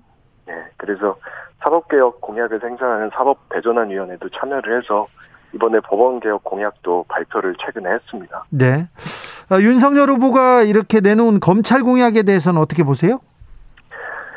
뭐다 말씀을 하고 계시지만요. 검찰 개혁이라기보다는 검찰의 권한을 강화하는 내용으로 되어 있고 그 방향도 사실은 헌정 질서에 기본적인 원리에 맞지 않는 내용들로 구성이 돼 있거든요. 네.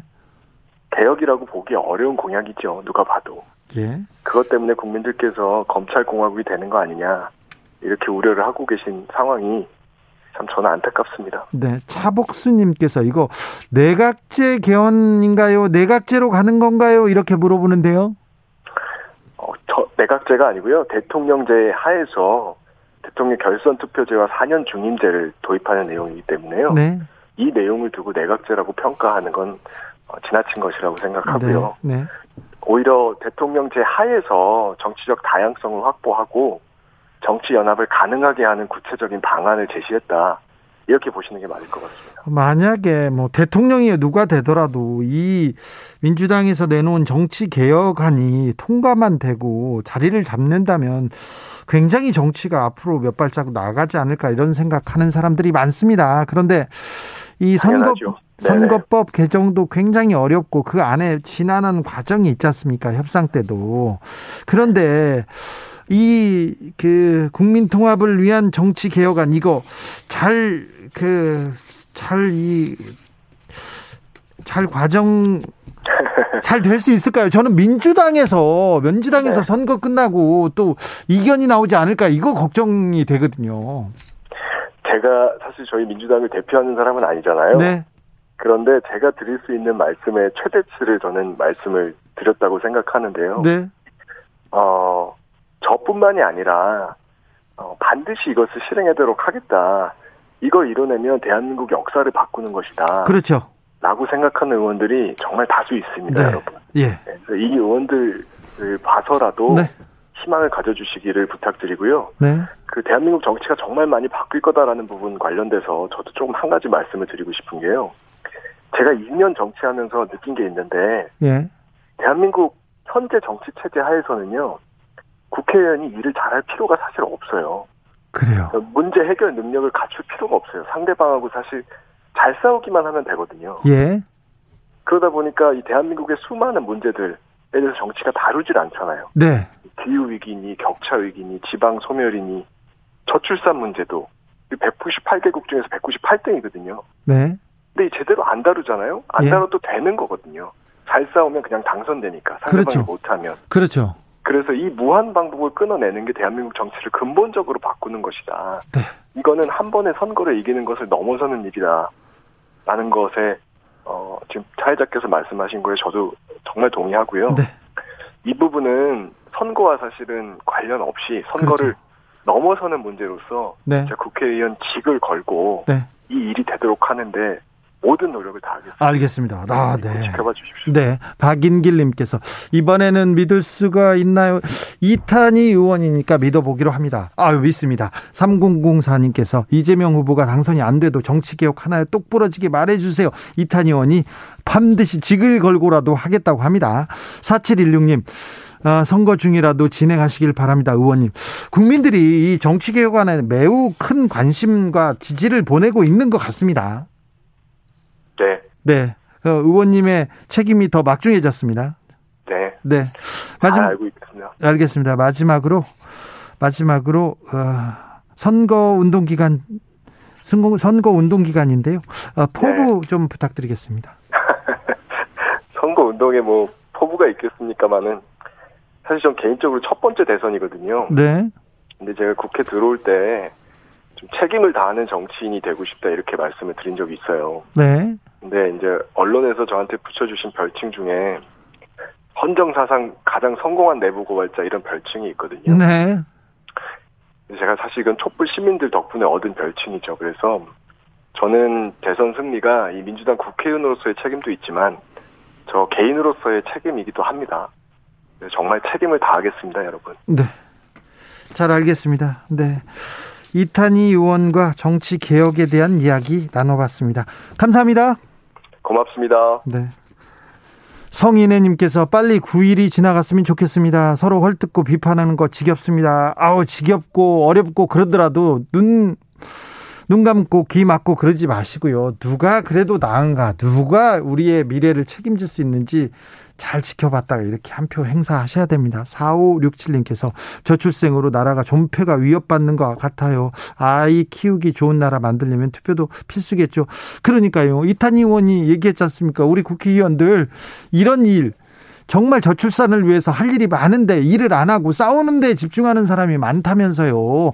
싸우기만 잘하면 국회의원 붙여준다고 하지 않습니까? 정말 일 잘하는 사람한테 투표를 해야 됩니다. 김용기님, 아, 살기 위해 밥을 먹듯 좋은 나라를 만들기 위해서 투표합니다. 그럼요, 그럼요.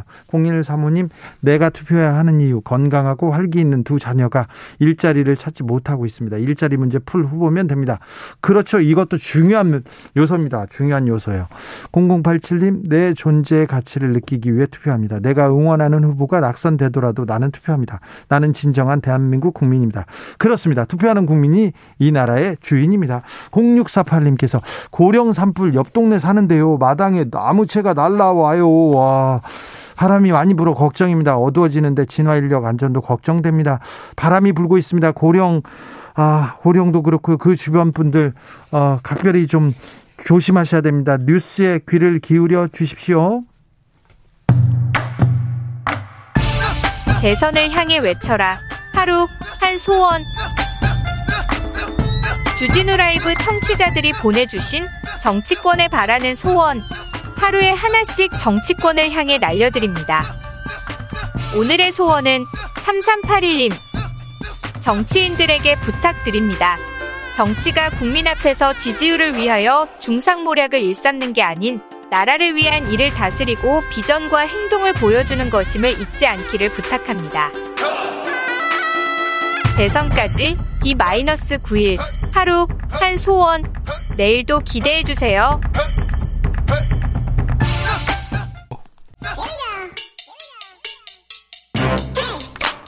뉴스를 향한 진지한 고민 기자들의 수다. 라이브 기자실을 찾은 오늘의 기자는 은지옥이요. 시사인 김은지입니다. 네, 잘 주말 잘 보내셨어요? 네, 주말도 대선 지방 유사 유세 가 있는 후배들이 많아서요. 네. 또 같이 챙기고 기사 올리고 한다고 네. 정신이 없었습니다. 그 대선 때 뭐 기자들은 바쁩니다. 뭐 바빠야죠. 뭐 어떻겠습니까? 네, 그 기사 있죠. 정리 안 돼, 정리 못하면 뭐 깐다? 이렇게 깐다. 나와 있던 그 파일도 실제로 저희도 약간 시간차가 늦긴 했는데 네. 확인해가지고는 또 온라인으로 실시간으로 쓰고 네. 또 단일화 관련해가지고는 계속 티키타카가 있어서 정신이 네. 좀 없더라고요. 알겠습니다. 자 오늘 준비한 첫 번째 뉴스부터 가보겠습니다. 네, 일본 검찰 사례로 수사지휘권 폐지 논란 짚어봤습니다. 네. 네, 2월 14일에 윤석열 국민의힘 후보가 사법 분야 공약을 발표한 바가 있는데요. 여기에 관련된 내용이 있었습니다. 법무부 장관의 수사지휘권 폐지하고 검찰총장에게 예산 편성권 부여하겠다 이런 이야기를 했었는데요. 검찰을 강화 이렇게 익힙니다. 네, 이제 그러다 보니까 이에 대해서 윤석열 후보가 어, 실제로 이런 나라가 독일, 일본, 한국뿐이다라는 이야기를 하면서 일본에서도 1950년대 수사지휘권 한 번밖에 안 썼다 이렇게 이야기를 해서요. 네. 일본 사례를 한번 짚어봤습니다. 네. 네, 그러니까 이것이 어떤 맥락에서 나온 건지를 좀 살펴봐야 된다라는 게 핵심이라고 할 수 있는데요. 실제로 일본에서 한 번밖에 쓰진 않았지만 그 맥락이 윤석열 후보가 인용하는 것과 좀 다르다라는 게 이번 주 시사인 기사 내용입니다. 네, 어떻게요? 네, 그러니까 이게 1954년에 조선 의혹 사건이라는 것에서 있었던 수사지휘권 발동인데요. 그 당시에 도쿄지검 특수부가 집권여당 거물 두 사람이 연루되어 있다라고 판단해서 체포하겠다고 법무부 장관에게 보고했다라고 합니다. 그런데 그때 법무부 장관이 검찰총장에게 수사지휘권을 발동을 했는데 체포영장 청구하지 말고 임의 수사하라. 라는 거였는데요. 그 당시 검찰총장이 유감을 표명했지만 이를 받아들였다라고 합니다. 그래서 그 당시 주인 검사가 이런 식의 이야기를 했는데요. 지휘권이 발동된 이상 따라야 하고 그것이 타당하지 않다고 하여서 따르지 않으면 검찰 파쇼가 될 우려가 있다. 지휘권 발동에 대한 비판은 주권자인 국민이 하는 것이며 규칙을 지키는 것을 근본으로 하는 우리 검사들이 할 바는 아니다. 이렇게 이야기를 했다라고 합니다. 예. 그러니까 검사 입에서 이런 얘기가 나왔다는 게 굉장히 좀 흥미로운데요. 검찰 수사 수사지휘권 비판을 했지만 받아들이면서 이러한 민주적 통제 원리가 있다라는 것을 검사 스스로 이야기했다라는 게 핵심이라고 할 수 있습니다. 알겠습니다. 그런데요, 음, 일본 검찰하고 우리 검찰하고 상황이 다르고요. 일본 도쿄지검 특수부 뭐 얘기 나오는데 그 특수부가 그렇게 훌륭하지도 않아요. 사실은 그렇게 훌륭하지도 않습니다. 우리하고는 맞지도 않고요. 네. 그런데 그거 궁금한데 일본에서는 검사 출신이 정계에 입문하는 경우가 좀 많나요? 네, 이번에 안 그래도 저희가 확인을 해봤는데요. 현재 일본 참의원이 245명이고 중의원이 465명입니다. 자, 국회의원이 그러니까 합치면 700명 가까이가 700명 되죠. 가까이 된다고 보면 네, 근데 이 가운데 검사 출신은 단 한 명도 없습니다. 한 명도 없죠. 네, 그 당시 수사지휘권 관련된 상황들이 이제 더 이상 수사지휘권 발동하지 않겠다라는 문화도 만들어졌고 동시에 또 검찰이 퇴직 이후에 정치권을 진출하는 걸 경원시하는 문화가 생겼다라고 하거든요. 네. 이제 그렇기 때문에 이와 비교해서 보면 굉장히 다르다라는 걸 우리가 알 수 있습니다. 한국에서는 수사지휘권이 네 번 발동됐죠? 네, 2005년 천정배 장관, 2020년 추미애 장관 때 두 번, 그리고 2021년 박범계 장관 때 한 번, 해서 총 네 번이었는데요. 그러니까 노무현 정부, 문재인 정부 때였고요. 발동 당시에는 법무부 장관이 모두 비검사 출신이다. 라는 점이 공통점이라고 할 수 있습니다. 네. 거꾸로 보면 이명박 박근혜 정부 때는 청와대 민정수석, 법무부 장관, 검찰총장 이 모든 자리가 검사 출신 인사들이 왔었거든요. 거기는 뭐 수사권 발동할 필요도 없이 거기는 그냥 그 은밀하게 얘기가 잘 통하는 그런 선후배 사이였어요. 근데 그 당시 그런 비판들이 있었습니다. 묵시적으로 수사지휘권 이뤄진 게 아니냐 이런 비판들이 있었는데요. 이제 그러다 보니까 오히려 공식적으로 이 비판할 수 있고 그것들이 나올 수 있는 수사지휘권 발동 자체가 민주적 통제다라는 이야기가 있습니다. 네. 그리고 한국, 일본, 독일만 수사지휘권 있다 이런 발언과 발언에 대해서도 이런 부분을 좀 짚어야 되는 게 있는데요. 다른 나라에도 수사지휘권이 명시되어 있지는 않지만 검찰에 대한 다양한 견제 장치가 있다라는 건데요. 프랑스는 법무부 장관이 검사, 판사 등 사법관에 대한 인사권을 가지고 있다라고 하고요. 그리고 영국과 미국에서는 검찰권에 대한 견제 장치가 존재하는데 미국의 일부에서는 선출직이라고 할 수 있죠. 네. 그러니까 민주적 통제라고 하는 것이 굉장히 핵심이다라고 볼 수 있습니다. 이와 조금 다른 문제인데요. 전 세계 검사들 중에 가장 막강한 힘을 가지고 있는 나라가 대한민국 검사들입니다. 그러니까 아무래도 수사권과 기소권을 같이 가지고 있기 때문에 가지는 힘이거든요. 그렇죠. 수사할 네. 수도 있고 기소할 수도 있는데 기소 안 할 안 할 권리.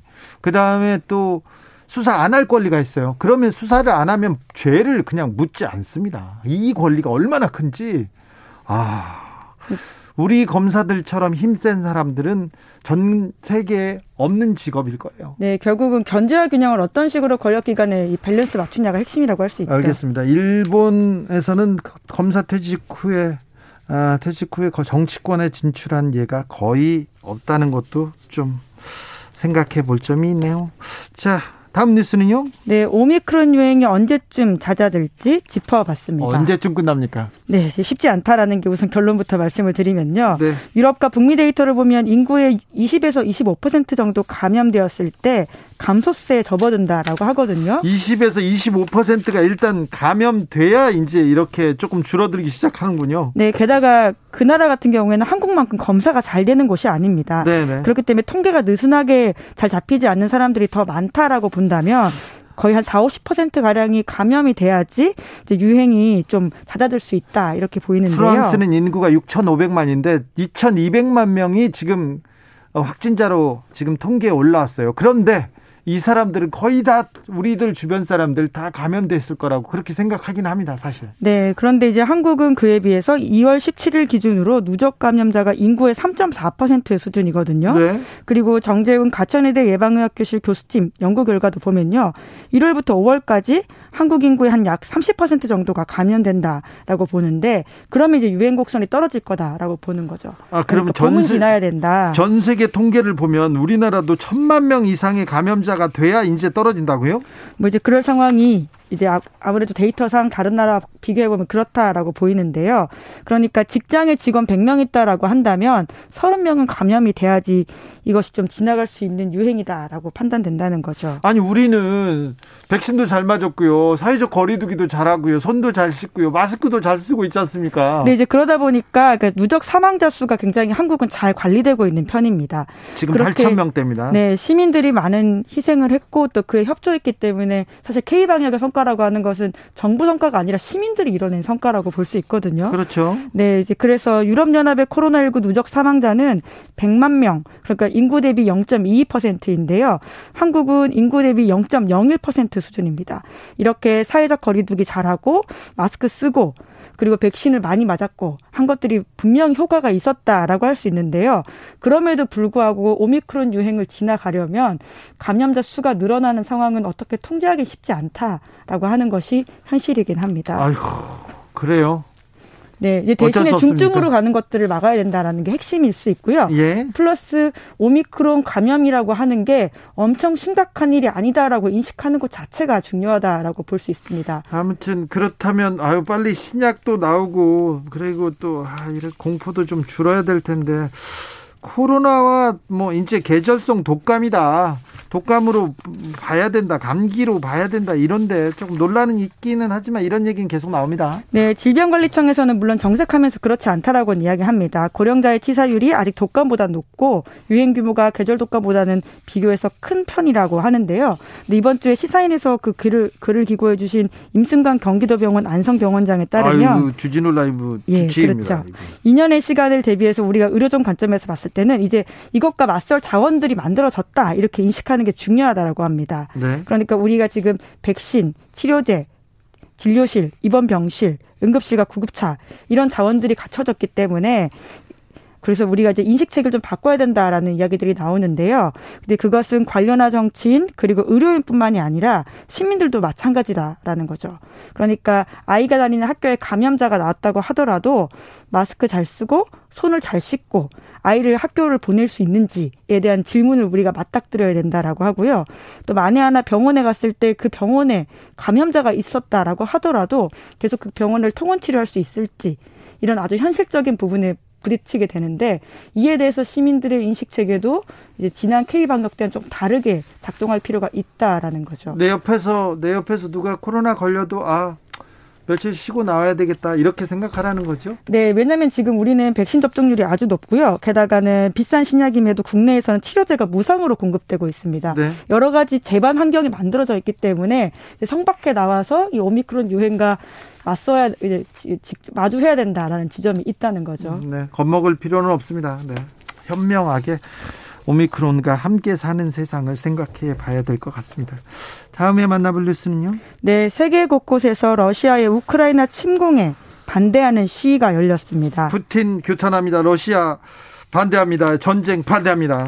네, 그래서 지금 영국, 런던, 독일 베를린, 그리스 아테네, 핀란드 헬싱키, 스페인 마드리드 세계 각지에서 시위가 뭐, 열렸어요. 그렇습니다. 전쟁 중단 플래카드 들고 거리에 나섰는데요. 도쿄에서도 스위스 수도 베른에서도 여기는 2만 명 가까이가 나왔다라고 해요. 예. 어제 서울에서도 우크라이나인들의 시위가 있었는데 네. 국내 체류 중인 우크라이나인들이 러시아 대사관 앞에서 반전 시위를 벌였습니다. 네. 180명 가까이가 나왔다라고 하는데 네. 우크라이나 국기를 들고 푸틴은 우크라이나에서 손 떼라. 우크라이나는 평화를 원한다. 이런 문구를 쓴 피켓을 들고 행진했다라고 합니다. 우크라이나 한국에 있는 우크라이나 사람이 200여 명 된답니다. 100, 근데 180여 명이 나왔으니까 거의 대부분 온 거죠. 러시아에서도 반전 시가 일어나고 있다면서요? 사실 이게 가장 핵심인 것 같습니다. 왜냐하면 러시아 같은 나라는 굉장히 권위주의 국가이기 때문에 이런 의견들을 표출하기가 쉽지 않은 환경이거든요. 그럼에도 불구하고 나와가지고는 정부에 반대되는 목소리를 내세운다. 이런 것들을 좀 우리가 더 주목해 야될 필요가 있어 보이는데 모스크바를 비롯한 주요 도시에서 시위가 있었다라고 하고요. 그래서 이 사람들이 또 3천 명 가까이 잡혀갔다. 잡혀갔어요? 예, 라고 합니다. 그 푸틴의 권위주의적인 태도들 그리고 굉장히 뭐 일종의 독재라고 할 수 있죠. 독재에다가 독살도 많이 일어나니까요. 네, 이제 그러다 보니까 굉장히 이런 양심의 목소리를 일정 부분 용기 내서 목숨 걸고 해야 되는 상황이다 보니까 그런, 그런 사람들도 뭐 있습니다. 네. 맞습니다. 그래서 6천 명 넘는 의료인들도 그래도 이 서한에 이름을 올렸다라고 하고요. 건축가와 엔지니어 3,400명, 교사 500명도 러시아에서 서명에 이름을 올렸다라고 합니다. 뿐만 아니라 모스크바에 있는 유명 미술관이 있는데요. 여기서는 우크라이나 비극이 끝날 때까지 전시를 중단하겠다라고 발표했다고 하는데 네. 온라인에서도 반전 여론이 커지고 있다라고 합니다. 러시아 내 온라인 청원에서 우크라이나에 대한 공격 멈추라라는 내용에 78만 명 이 서명했다라고 하거든요. 네. 그런 걸 보면 또 러시아 안에서도 다른 목소리가 분명히 있다라는 것을 푸틴이 염두에 둬야 될 것 같습니다. 우크라이나 우크라이나의 평화를 빕니다. 러시아의 전쟁 침공 반대합니다. 푸틴 반대하는 목소리 계속 커지고 있다는 얘기였습니다. 전하영님께서 어제 딸아이가 확진 통보를 받았어요. 가족 모두 걱정은 되지만 슬기롭게 자가격리 생활 보내려 방역 수칙과 격리 수칙 숙지하면서 시간 보내고 있습니다. 빨리 우리의 일상 회복되기를 바라봅니다. 어서 빨리 건강해지시기를 그리고 또 이 가족이 아, 일상으로 회복되기를, 일상으로 돌아오기를 기원하겠습니다. 감사합니다. 아, 힘을 내 주십시오. 기자들의 수다 시사인 김은지 기자 함께했습니다. 감사합니다. 네, 감사합니다. 교통정보센터 다녀올게요. 김한나 씨. 네, 교통량이 점차 늘고 있습니다. 도로 곳곳으로도 돌발 구간이 계속 이어지고 있는데요. 먼저 강변북로 일산 쪽으로는 동작대교에서 한강대교 쪽으로 사고가 났습니다. 3차로가 막혀 있고 동호대교부터 여파받고 있고요. 분당 수서로 청담대교 방면으로도 복정 부근 1차로에서 사고가 나서 복정부터 탄천 1교 쪽으로 어렵습니다.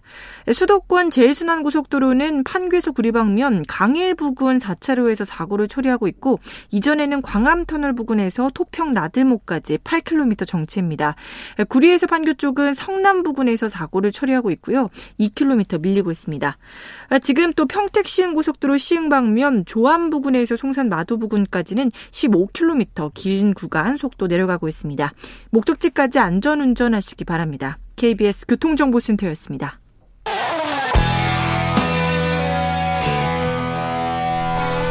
스치기만 해도 똑똑해진다. 드라이브 스루 시사 주진우 라이브.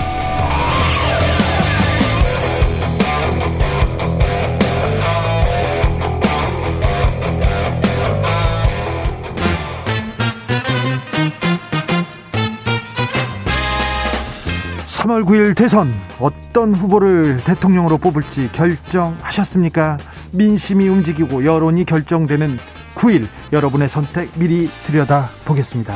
2022 대선 전쟁 여론과 민심.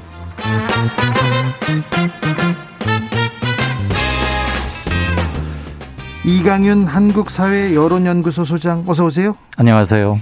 배철호 리얼미터 수석 전문 연구위원 어서 오십시오. 네, 안녕하세요. 네. 여론조사 공표 금지까지 3일 남았습니다. 그래서 그 전에 열심히 달리려고 이 우리 소장님 그리고 위원님 모셨습니다. 끌고 왔습니다. 네. 이거 강압 아니고요. 네. 어, 침공도 아닙니다. 자, 9일 남았습니다. 9일 남았습니다. 추세, 현재 추세는 어떻습니까? 소장님? 모르겠습니다. 모르겠어요? 판단 불가, 예측 불가 구간인 것 같습니다. 오늘까지는. 그래요? 네. 그 조금 지지율이 벌어졌다가 다시 박빙에서 초박빙, 초초박빙으로 붙은 것 같아요. 네. 그렇습니다. 뭐 숫자 이 정도 붙어 있으면 네. 1, 2% 포인트 차이 같으면 정말 그건 수학적 통계학적으로는 별 의미가 없는 거고요. 여론조사로도요. 그렇죠. 그래서 누가 1.5% 포인트 앞섰대 그럼 어 그럼 그 사람이 이기나 봐라고 번역해서 들으시면 아직은 안 됩니다. 위원님, 예, 100% 동의하고요. 사실 이번 대선만큼 보이지 않은 선거는 없었습니다. 음. 지난 D-100대 기획 기사가 쏟아졌던 게 뭐 D-100 판세가 뭐 그대로 갔네. 네. 71대 D-71대 갔네. 한 달 전에는 그대로 갔잖아요. 51대 갔네. 31대 갔네. 심지어 공식 선거 운동 들어갈 때 가, 그대로 갔네. 이제 이제 10일 남았는데도 모를 일이다. 아까 이 소장님 말씀하셨던 대로 결과 차이가 1, 2% 나는 것을 분석을 통한 예측으로는 잡아내기 굉장히 어렵습니다. 자, 그런데 여론조사마다 조금 편차가 있는 것 같은데, 네. 어, ARS, ARS 조사, 그거는 자동 응답기 전환 거죠? 이 전화에서는 윤석열 후보가 앞서고 전화 면접 조사에서는 이재명 후보가 우세한 그 내용을 좀 알려주십시오. 예, 오늘 저희가 발표했는데요. 네. 음, 그동안 1년 넘게 계속 ARS와 전화 면접 사이에 왜 결과 차이가 나고 심지어 1위가 바뀌느냐, 네. 어디 걸 믿어야 되느냐, 더 나아가서 여론조사 정말 믿을 수 있느냐, 이런 질문이 끊임없이 있었다는 거 잘 압니다. 네. 어, 그거는 꽤 긴 시간 강의를 해도 어, 쉽지 않은 것이긴 한데, 그래서 저희는 이번에 아흘에 남겨두고 두 가지 조사를 동시에 했습니다. 그렇습니까? 똑같은 시기에 똑같은 거의 똑같은 질문 문항. 네. 그러니까 질문지 똑같죠. 참고로 말씀드리면 전화, 사람이 전화를 걸어서 묻는 방법만 정책에 대한 견해를 몇 개 더 여쭤봤을 뿐 주요 지표 항목은 질문지도 똑같습니다. 질문도 똑같은데 하나는 전화 면접, 하나는, 하나는 ARS. 그리고 대상자 선정 샘플은 모두 다 선관위에서 안심번호를 사왔습니다. 그것까지 네. 똑같게 했습니다. 네. 한국 여론조사 사상 아마 처음일 겁니다. 그런데. 그렇게 했는데 ARS로 물었더니 윤석열 후보가 오차범위 내에서 좀 앞섰고 네. 사람이 전화를 걸어서 묻는 이른바 전화 면접에서는 이 이재명 후보가 윤 후보를 오차범위 밖으로 좀 앞섰습니다. 그래요. 네, 그래서 그럼 이걸 어떻게 분석할 거냐? 네. 두 조사 방식의 차이에서도 원인을 조금 찾을 수 있고요. 예. 그거보다 더 중요한 건 양측 두 조사 같은 날 똑같은 시기 저희 회사 7층과 9층에서 동시에 이루어졌지만 네. 응답하는 사람들의 정치 성향별 응답자 분포가 좀 꽤 달랐다. 네. 이재명 후보가 좀 더 앞서는 것으로 아, 많이 앞선 것으로 나온 전화 면접 방식에서는 공교롭게도 나는 보수적인 사람입니다라고 답한 사람의 비율이 그러니까 보수라고 네. 답한 사람의 비율이 적었어요. 아, 예. 네, 그러니까 윤석열에게 갈 지지를 할, 표할 수 있는 사람들이 평소보다 줄었다는 얘기고 그게 한 30%쯤이었습니다 보수가. 네. 근데 ARS에서는 나는 보수요라고 말한 사람이 35%였어요. 네. 5% 포인트 차이. 1000명으로 치면 50명. 입니다 네. 이분들 차이가 이런 지지율 나오네. 차이에 상당히 영향을 미친 것으로 보입니다. 예, 오늘 KS 그 OI 조사를 두고 저한테 질문을 많이 왔어요. 이두 네. 차이가 뭐냐고. 그래서 아, 그, 그 작성하신 실시한 기간을 물어봐야지. 소장님 얘기를 먼저 들었고요. 자, 사실 이제 지금쯤이면 만류 기종이라고 이제 ARS든 이제 자동응답 방식이든 실 어딘가에서 실제 공과가 거의 비슷하게 수렴이 되는데 되는데요. 음. 최근 패턴이 보면은 ARS든 이제 면접이든 거의 비슷한 흐름을 좀 보이고 뭐 어느 점으로 좀 모아지고 있는 그런 흐름을 좀 보이고 있어요. 근데 그게 이제 투표율이 다가올수록 서서히 이제 그게 모아지는 건데 저는 오늘 이제 KSOI 조사를 한번 저도 여쭤보고 싶었던 게그 당선 가능 면접 조사에서 당선 네. 가능성에서는 윤석열 후보가 46이 나오는데 네. 개인 지지율을 보면 36이 나오더라고요. 이제 이를테면 이 요인을 대부분 많이 저한테 묻길래 그러면 보통 이제 당선 가능성이라는 거는 지지율하고 좀 비례해서 사실 1위가 좀 더 높게 나오는 게 일반적 정상적인 패턴인데 그렇죠. 이제 그 개인 지지율에서는 오차 범위 바뀐데 이제 당선 가능성이 비슷하게 나오고 이걸 이걸 샤이라고 해석할 수 있냐? 그 저는 이제 거기에 대해서는 제가 말씀을 드리기가 그냥 말 그대로 조사를 진행한 쪽에서 이제 여쭤볼 문제지 제가 볼 문제는 아니다라고 보여졌고요. 음. 결국 이제 지금 뭐 전화 방식에서도 또 하나 패, 재밌는 패턴이 뭐냐면은 지난 한 달여 전만 해도 이제 윤석열 후보가 ARS 강세, 이재명 후보가 면접 조사 강세였었는데 네. 최근에는 약간 좀 뒤바뀐 흐름도 좀 일부 좀 보였어요. 이제 갤럽에서 재밌는 사실을 좀 부연했었는데 정치 고관여청에서는 그 면접과 달리 비슷하게 붙어 있더라. 그것이 이제 갤럽에서는 좀 ARS 조사라는 걸 좀 완곡하게 좀 표현하고 싶었는데 이제 고관여청 조사 보면은 굉장히 이제 둘이 빡빡하게 좀 붙어 있고 면접 조사도 마찬가지. 어제 어저께 발표된 KBS 상공 리서치 보면 소수점까지도 같았거든요. 예. 그런 그런 조사는 또 처음 봤어요. 그런 건 몇 년 만에도 거의 거의 처음이죠. 사실 만들려고 해도 만들 수가 없어요. 그렇습니다. 네. 그, 그만큼 현재 판세를 분석하자면은 그만큼 빡빡하게 아주 빡 빡빡하게 학교 진행자께서 초초박빙이 하셨는데 네. 한 글자 더 붙이겠습니다. 초초초박빙. 네. 이제 그건 조사 방법 차이에도 크게 유의미한 차이는 안 보이는 상황이다. 387, 387님께서 전화 면접 응, 했는데요 국민의힘 지지라 한다고 했더니 조사 대상 아니라고 끊었어요. 얘기하는데. 그건 아마 그 쿼터가 다 찼겠죠. 뭐 그렇죠. 뭐 서울의 40대 남자가 일테면 100명을 조사해야 되는데 네. 100명이 다 찼으면 네. 자동으로 끊어지게 돼 있고요. 한두 가지 추가 보충 말씀드리자면 방금 배 의원께서 말씀하셨는데 저는 당선 가능성이라는 항목은 시민들이 하는 판세 분석이다. 네. 되게 우리 뭐 전문가나 누구한테 묻잖아요. 다 판세를 어떻게 보고 계십니까? 시민들이 하는 판세 분석이고 이게 꼭 무엇에 선행한다, 후행한다라고 일률적으로 말하기는 힘들고 이번에 보면 당선 가능성은 누가 앞서 있습니까? 당선 가능성을 불러드릴게요. ARS 방식으로 했더니 이재명 44.7, 윤석열 48.2. 고차범 이내예요. 예. 그다음에 전화 면접. 아까 예. 여기서는 이재명이 다, 대결 지지율에서는 오차 밖으로 이겼는데 전화 면접으로 보면 이재명 46.5, 윤석열 46.2. 0.3 차이밖에 안 나요. 진짜 모르겠네요. 이거는 의미를 둘 수 없는 차이예요. 그래서 당선 가능성은 이렇게 돌 차이를 보였다는 것이고 저희가 ARS가 보통은 응답률이 낮지 않습니까? 네. 그래서 정치 고관심층들, 야 빨리 나한테 전화가 왜 안 오나 기다리고 있다 전화 오면 바로 응답하지 않는 분들의 견해도 들어보기 위해서 다시 안 받을 경우에 전화하는 걸 콜백이라고 하는데요. 네. ARS에서는 그렇게 많이 하지는 않습니다. 이번 저희는 최대 3회까지 했습니다. 콜백을 ARS에서 세 번까지 하는 것은 꽤 드문 편입니다. 그래서 비교적 정치에 관심이 좀 덜한 분들의 견해도 많이 잡으려고 애를 썼다는 것. 네. 그 점은 참고로 말씀드립니다. 자, 하나 더 여쭤볼게요. 네. 수도권, 서울 경기. 음. 서울 경기가 거의 50% 유권자가 거기에 그렇죠. 몰려 있지 않습니까? 예, 예. 어떻습니까? 제가 오늘 말하고 싶은 사실 사실 이 지점이기도 한데 네. 지금 대부분 진영별 결집은 거의 끝났습니다. 예. 그리고 저는 부동층 또는 아직 유보층이 최대 10%라고 봅니다. 네. 서울을 지난 4주간 이재명 35에서 45% 사이에서 움직이고 있습니다. 예. 윤석열 36%에서 46% 사이를 움직이고 있습니다. 맨 마지막 조사는 윤 후보가 오차범위 이내에서 조금 앞서고 있는데요. 그 말은 서울이 예전에는 윤 후보가 이 후보를 10%포인트 훨씬 이상으로 밀어내면서 여유있게 이겨왔는데. 두 달 이상 이기고 있었죠, 계속? 최근 4주일 동안은 둘이 비슷해지고 있다. 큰 차이가 안 나고 있다. 이건 경기, 인천도 좀 비슷하다. 동조화 현상이다. 그래서 여기가 판세 가를 곳 중에 하나다. 이렇게 봅니다. 배 의원님.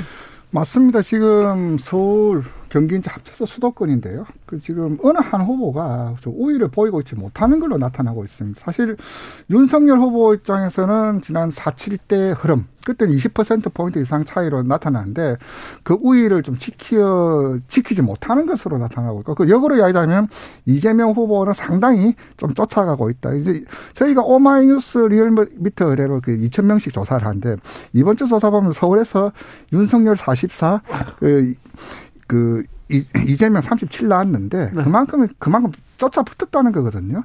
이제 그 문제는 이제 이재명 후보 입장에서는 좀 답답한 게 뭐냐면은 답답한 게 뭐냐면 경기 같은 경우는 자기가 그 지사를 했기 때문에 강한 평가 근거가 남아있고 포텐이 터질 수 있는데 점차 좀 터지지 않고 있다. 이재명 후보의 어떤 지지율을 좀 정체 내지 행복하게 만드는 것은 가장 큰 덩어리가 경기인데 경기에서 좀 터지지 않고 있다. 그 점을 이제 이재명 후보 입장에서도 캠프에서도 계속 노력하는데 점차 좀 불이 붙고 있지 않는 것은 지표상에서 분명해 보입니다. 그런데 경기 인천이나 서울에서 한 후보가 60% 이상을 얻기가 힘들고요. 만약에 60을 누가 넣으면 그 사람이 이겨요. 그리고 근데 역대 대선에서 아. 아주 표 차이가 많이 났던 이명박 정동영이 다퉜을 때 빼고는 한쪽이 60% 6자를 그린 적이 없어요. 그렇죠. 50도 보이 5자 53만 해도 음. 그분이 반드시 당선되는 겁니다. 그렇죠. 자, 그러면 2030은 어떻습니까? 2030도 보면 이제 20에서는 윤석열 후보 강세가 좀 보이고 있는데 30대 같은 경우는 이제 거의 비슷한 수준으로 좀 붙어 있는 것으로 좀 나타나고 있습니다. 네. 예, 재밌는 게요. 20대 유권자가 전체 유권자의 15%입니다. 네. 18살, 19살이 2.2%예요. 네. 그 29세 미만을 다 합치면 한 17%쯤 되고요. 아우, 많습니다. 30대가 15.1%입니다. 이곳인데 우리는 그니 그동안 흔히 2030을 하나로 묶어 말했는데 요즘은 분리해야 돼요. 예, 이제. 예. 20대에서 남녀가 확연히 다르고 20대와 30대 표심이 다릅니다.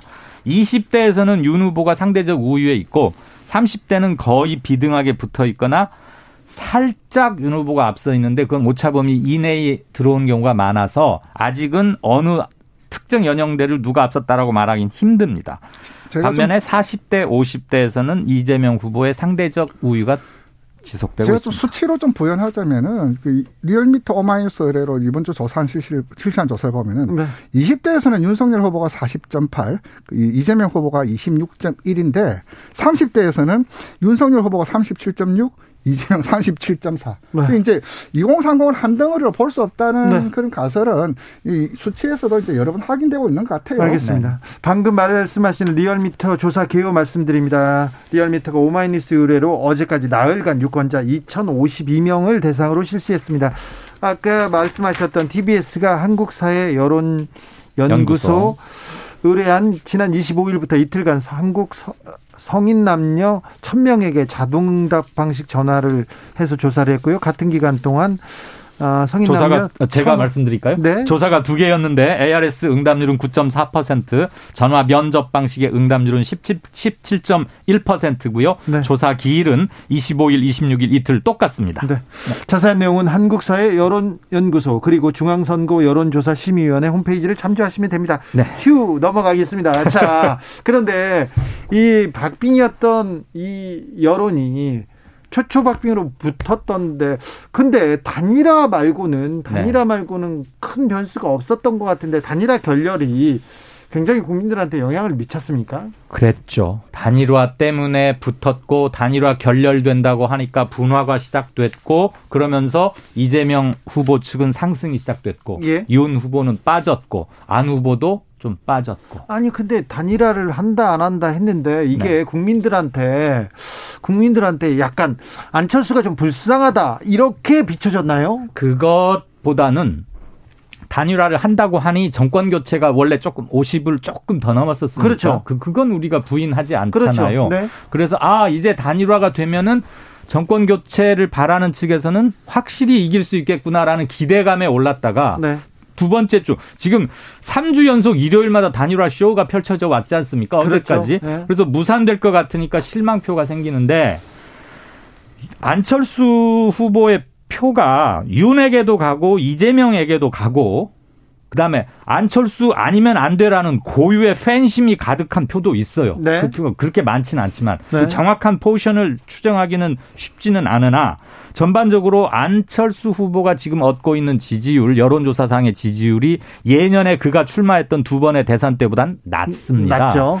파이 자체가 그렇게 낮기 때문에 어느 쪽으로 단일화가 이루어지더라도 플러스 그러니까 이를테면 안 윤 단일화를 한다고 합시다. 그러면 안 지지자 중에 일부가 윤에게 가는 대신에 안 지지자 중에 일부는 2로도 오고 어 저쪽이 단일화를 했어? 그럼 이쪽에서 역작용, 역결집도 일어날 수 있는 여지가 남아 있는 거죠. 그래서 단일화로 인한 표차가 실은 생각보다 크지는 않을 것이다. 그다음에 단일화 과정이 너무 피로감이 많아졌고 정치 거래처럼 됐고 희화화되는 과정을 거치면서 단일화가 거둘 수 있는 드라마틱한 효과는 매우 줄어들고 있다. 이렇게 보여집니다.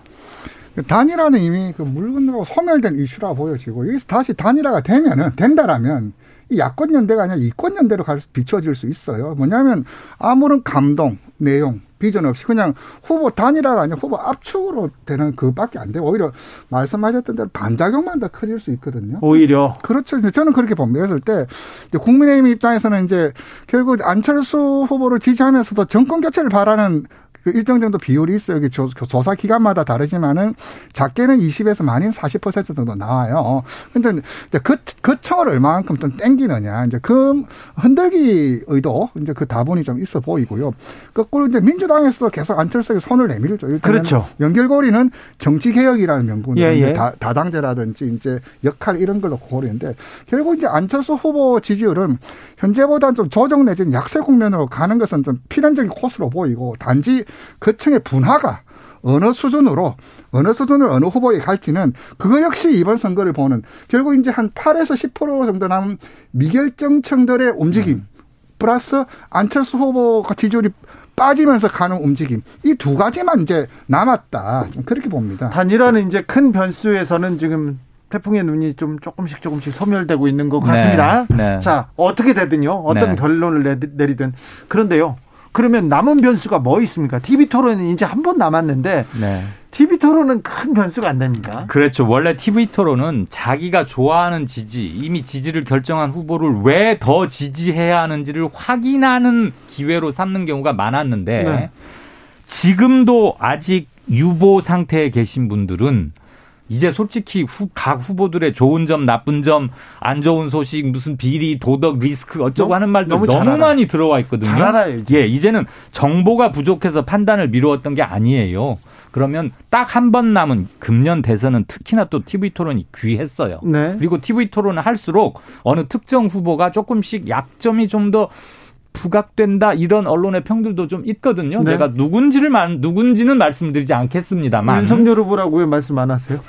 저는 말하면 안 됩니다. 아, 네네. 네. 아, 저는 사회자인데요. 주진우 기자는 말아서 아니, 판단을 그런, 하시고 그런 기사가 많이 나왔었습니다. 네. 그런데 그래서 그런 것들도 일부 영향을 받을 수 있고 최대 판례지 10% 정도라고 보이는데 그럼 이분들은 정보가 부족해서라기보다는 마지막에 판단할 결심의 문제인 것이고 투표율이 다가오면 어느 한 후보가 어마어마한 실수나 실언이나 망동을 하지 않는 한은 TV 토론이 그나마 남은 거다. 만에 하나 이안이든 윤안이든 단일화가 만약에 이루어진다면 그것도 변수는 될 수 있으나 이미 단일화의 태풍권에서는 훨씬 지났기 때문에 큰 건 아닐 것이다. 그 TV 토론을 둘러싼 전통적인 입장은 두 가지. 하나 reinforcement effect, 보강 효과와 attitude change, 태도 변화인데 저는 여전히 이제 TV 토론이 이제 영향이 있다고 봅니다. 왜냐하면 잘해서 태도가 변, 변화되어서 이제 신장 오른다는 그 모멘텀이 아니라 여전히 실수를 하게 되면 그렇죠. 그 막판에 마이너스. 집중적으로 이제 그 부각이 되고 미임으로 짤로 숏으로 돌아다닐 텐데 여전히 실수할 우려가 누군지는 모르겠지만은 그 우려 때문에 영향이 있다라는 거 하나고요. 또 하나 제가 보는 것은 코로나 확산세입니다. 코로나 확산세가 지금 어 당일 투표 120만, 150만까지도 이야기하시는 분들이 있거든요. 예. 그렇다면 예. 이 청들이 곧 자영업청들하고 이제 매우 밀접하게 몰려 있을 수밖에 없는데, 즉 이제 코로나 확산에 따른 투표율, 투표율이 어떻게 그렇죠. 나타날 거냐. 또 하나는 코로나 확산에 따른 평가, 이 방역 성공 실패를 넘어서서 과연 자영업자들은 이 코로나 확산에 따른 지금까지 누적됐던 것이 투표란 행위를 통해서 한번 드러날 텐데 이것이 또 어떻게 나타날까? 저는 두 가지를 좀 봅니다. 중요한 포인트들을 짚어주셨는데 이 짧은 9일 동안에 얼마나 집단 담론을 통해서 여론화 될 수 있느냐에 대해서는 약간의 물음표는 붙어요. 네. 근데 투표율은 굉장히 중요한 변수가 될 거예요. 그런데 투표율이 높다 낮다고 해서 어느 특정 진영이나 특정 정당의 유불리를 말하기는 대단히 어려운 것 같습니다. 이번에는 그렇습니다. 몇 투표율 몇 퍼센트면 우리가 이긴다 그런 얘기 안 나옵니다. 그거 안 통합니다. 어, 저는 그 의미가 있다고 봅니다. 왜냐하면은 항상 여론조사가 실제랑 비교해서 맞추려면은 투표율 변수거든요. 그게 뭐냐면은 투표율 프리미엄을 얻는 층이 있고 투표율 디스카운트 얻는 층이 있어요. 대표적으로 윤석열 후보 같은 경우는 20대에서 아까 20% 포인트 정도 가까운 높은 지지를 받고 있지만 여론조사는 음입니다. 네. 득표는 현찰이고요. 음을 현찰로 교환하는 과정이 투표거든요. 그렇죠. 즉 이제 투표장이 나와야지 이40 지지율이 그대로 나타나는데 네. 투표장이 안 나온다라면 액면가보다 까일 수가 있거든요. 그렇죠. 즉 이제 20대 투표율이 지금 투표율 조사를 보면은 60% 언저리예요. 4050, 6070은 50, 80% 넘게 투표율을 보이고 있는데 네. 이 청이 이제 윤석열 후보에게 작동하면은 어떨까? 네. 그 점을 좀 말씀드리는 그런데 거죠. 그런데 2030의 투표율이 조금 변동 조짐이 있습니다. 네. 예전에는 don't know층 정치에 무관심하다 젊은이들이 이래서야 되겠어 네. 뭐 이런 말 많이 했는데 지금 2030은 광우병 촛불 집회부터 태극 아저 저 뭐죠 박근혜 탄핵 그 촛불 집회까지 쭉 겪어오면서 정치의 효용을 경험한 세대들이고 작년 4.7 재보선 서울시장 부산시장 재보궐선거 때 2030 투표율이 알겠어요. 다 70%를 넘었습니다. 이강윤 배철호 소장입니다. 인사하세요. 네. 끝났습니까? 네. 저는 내일 오후 5시 5분에 돌아옵니다. 주진우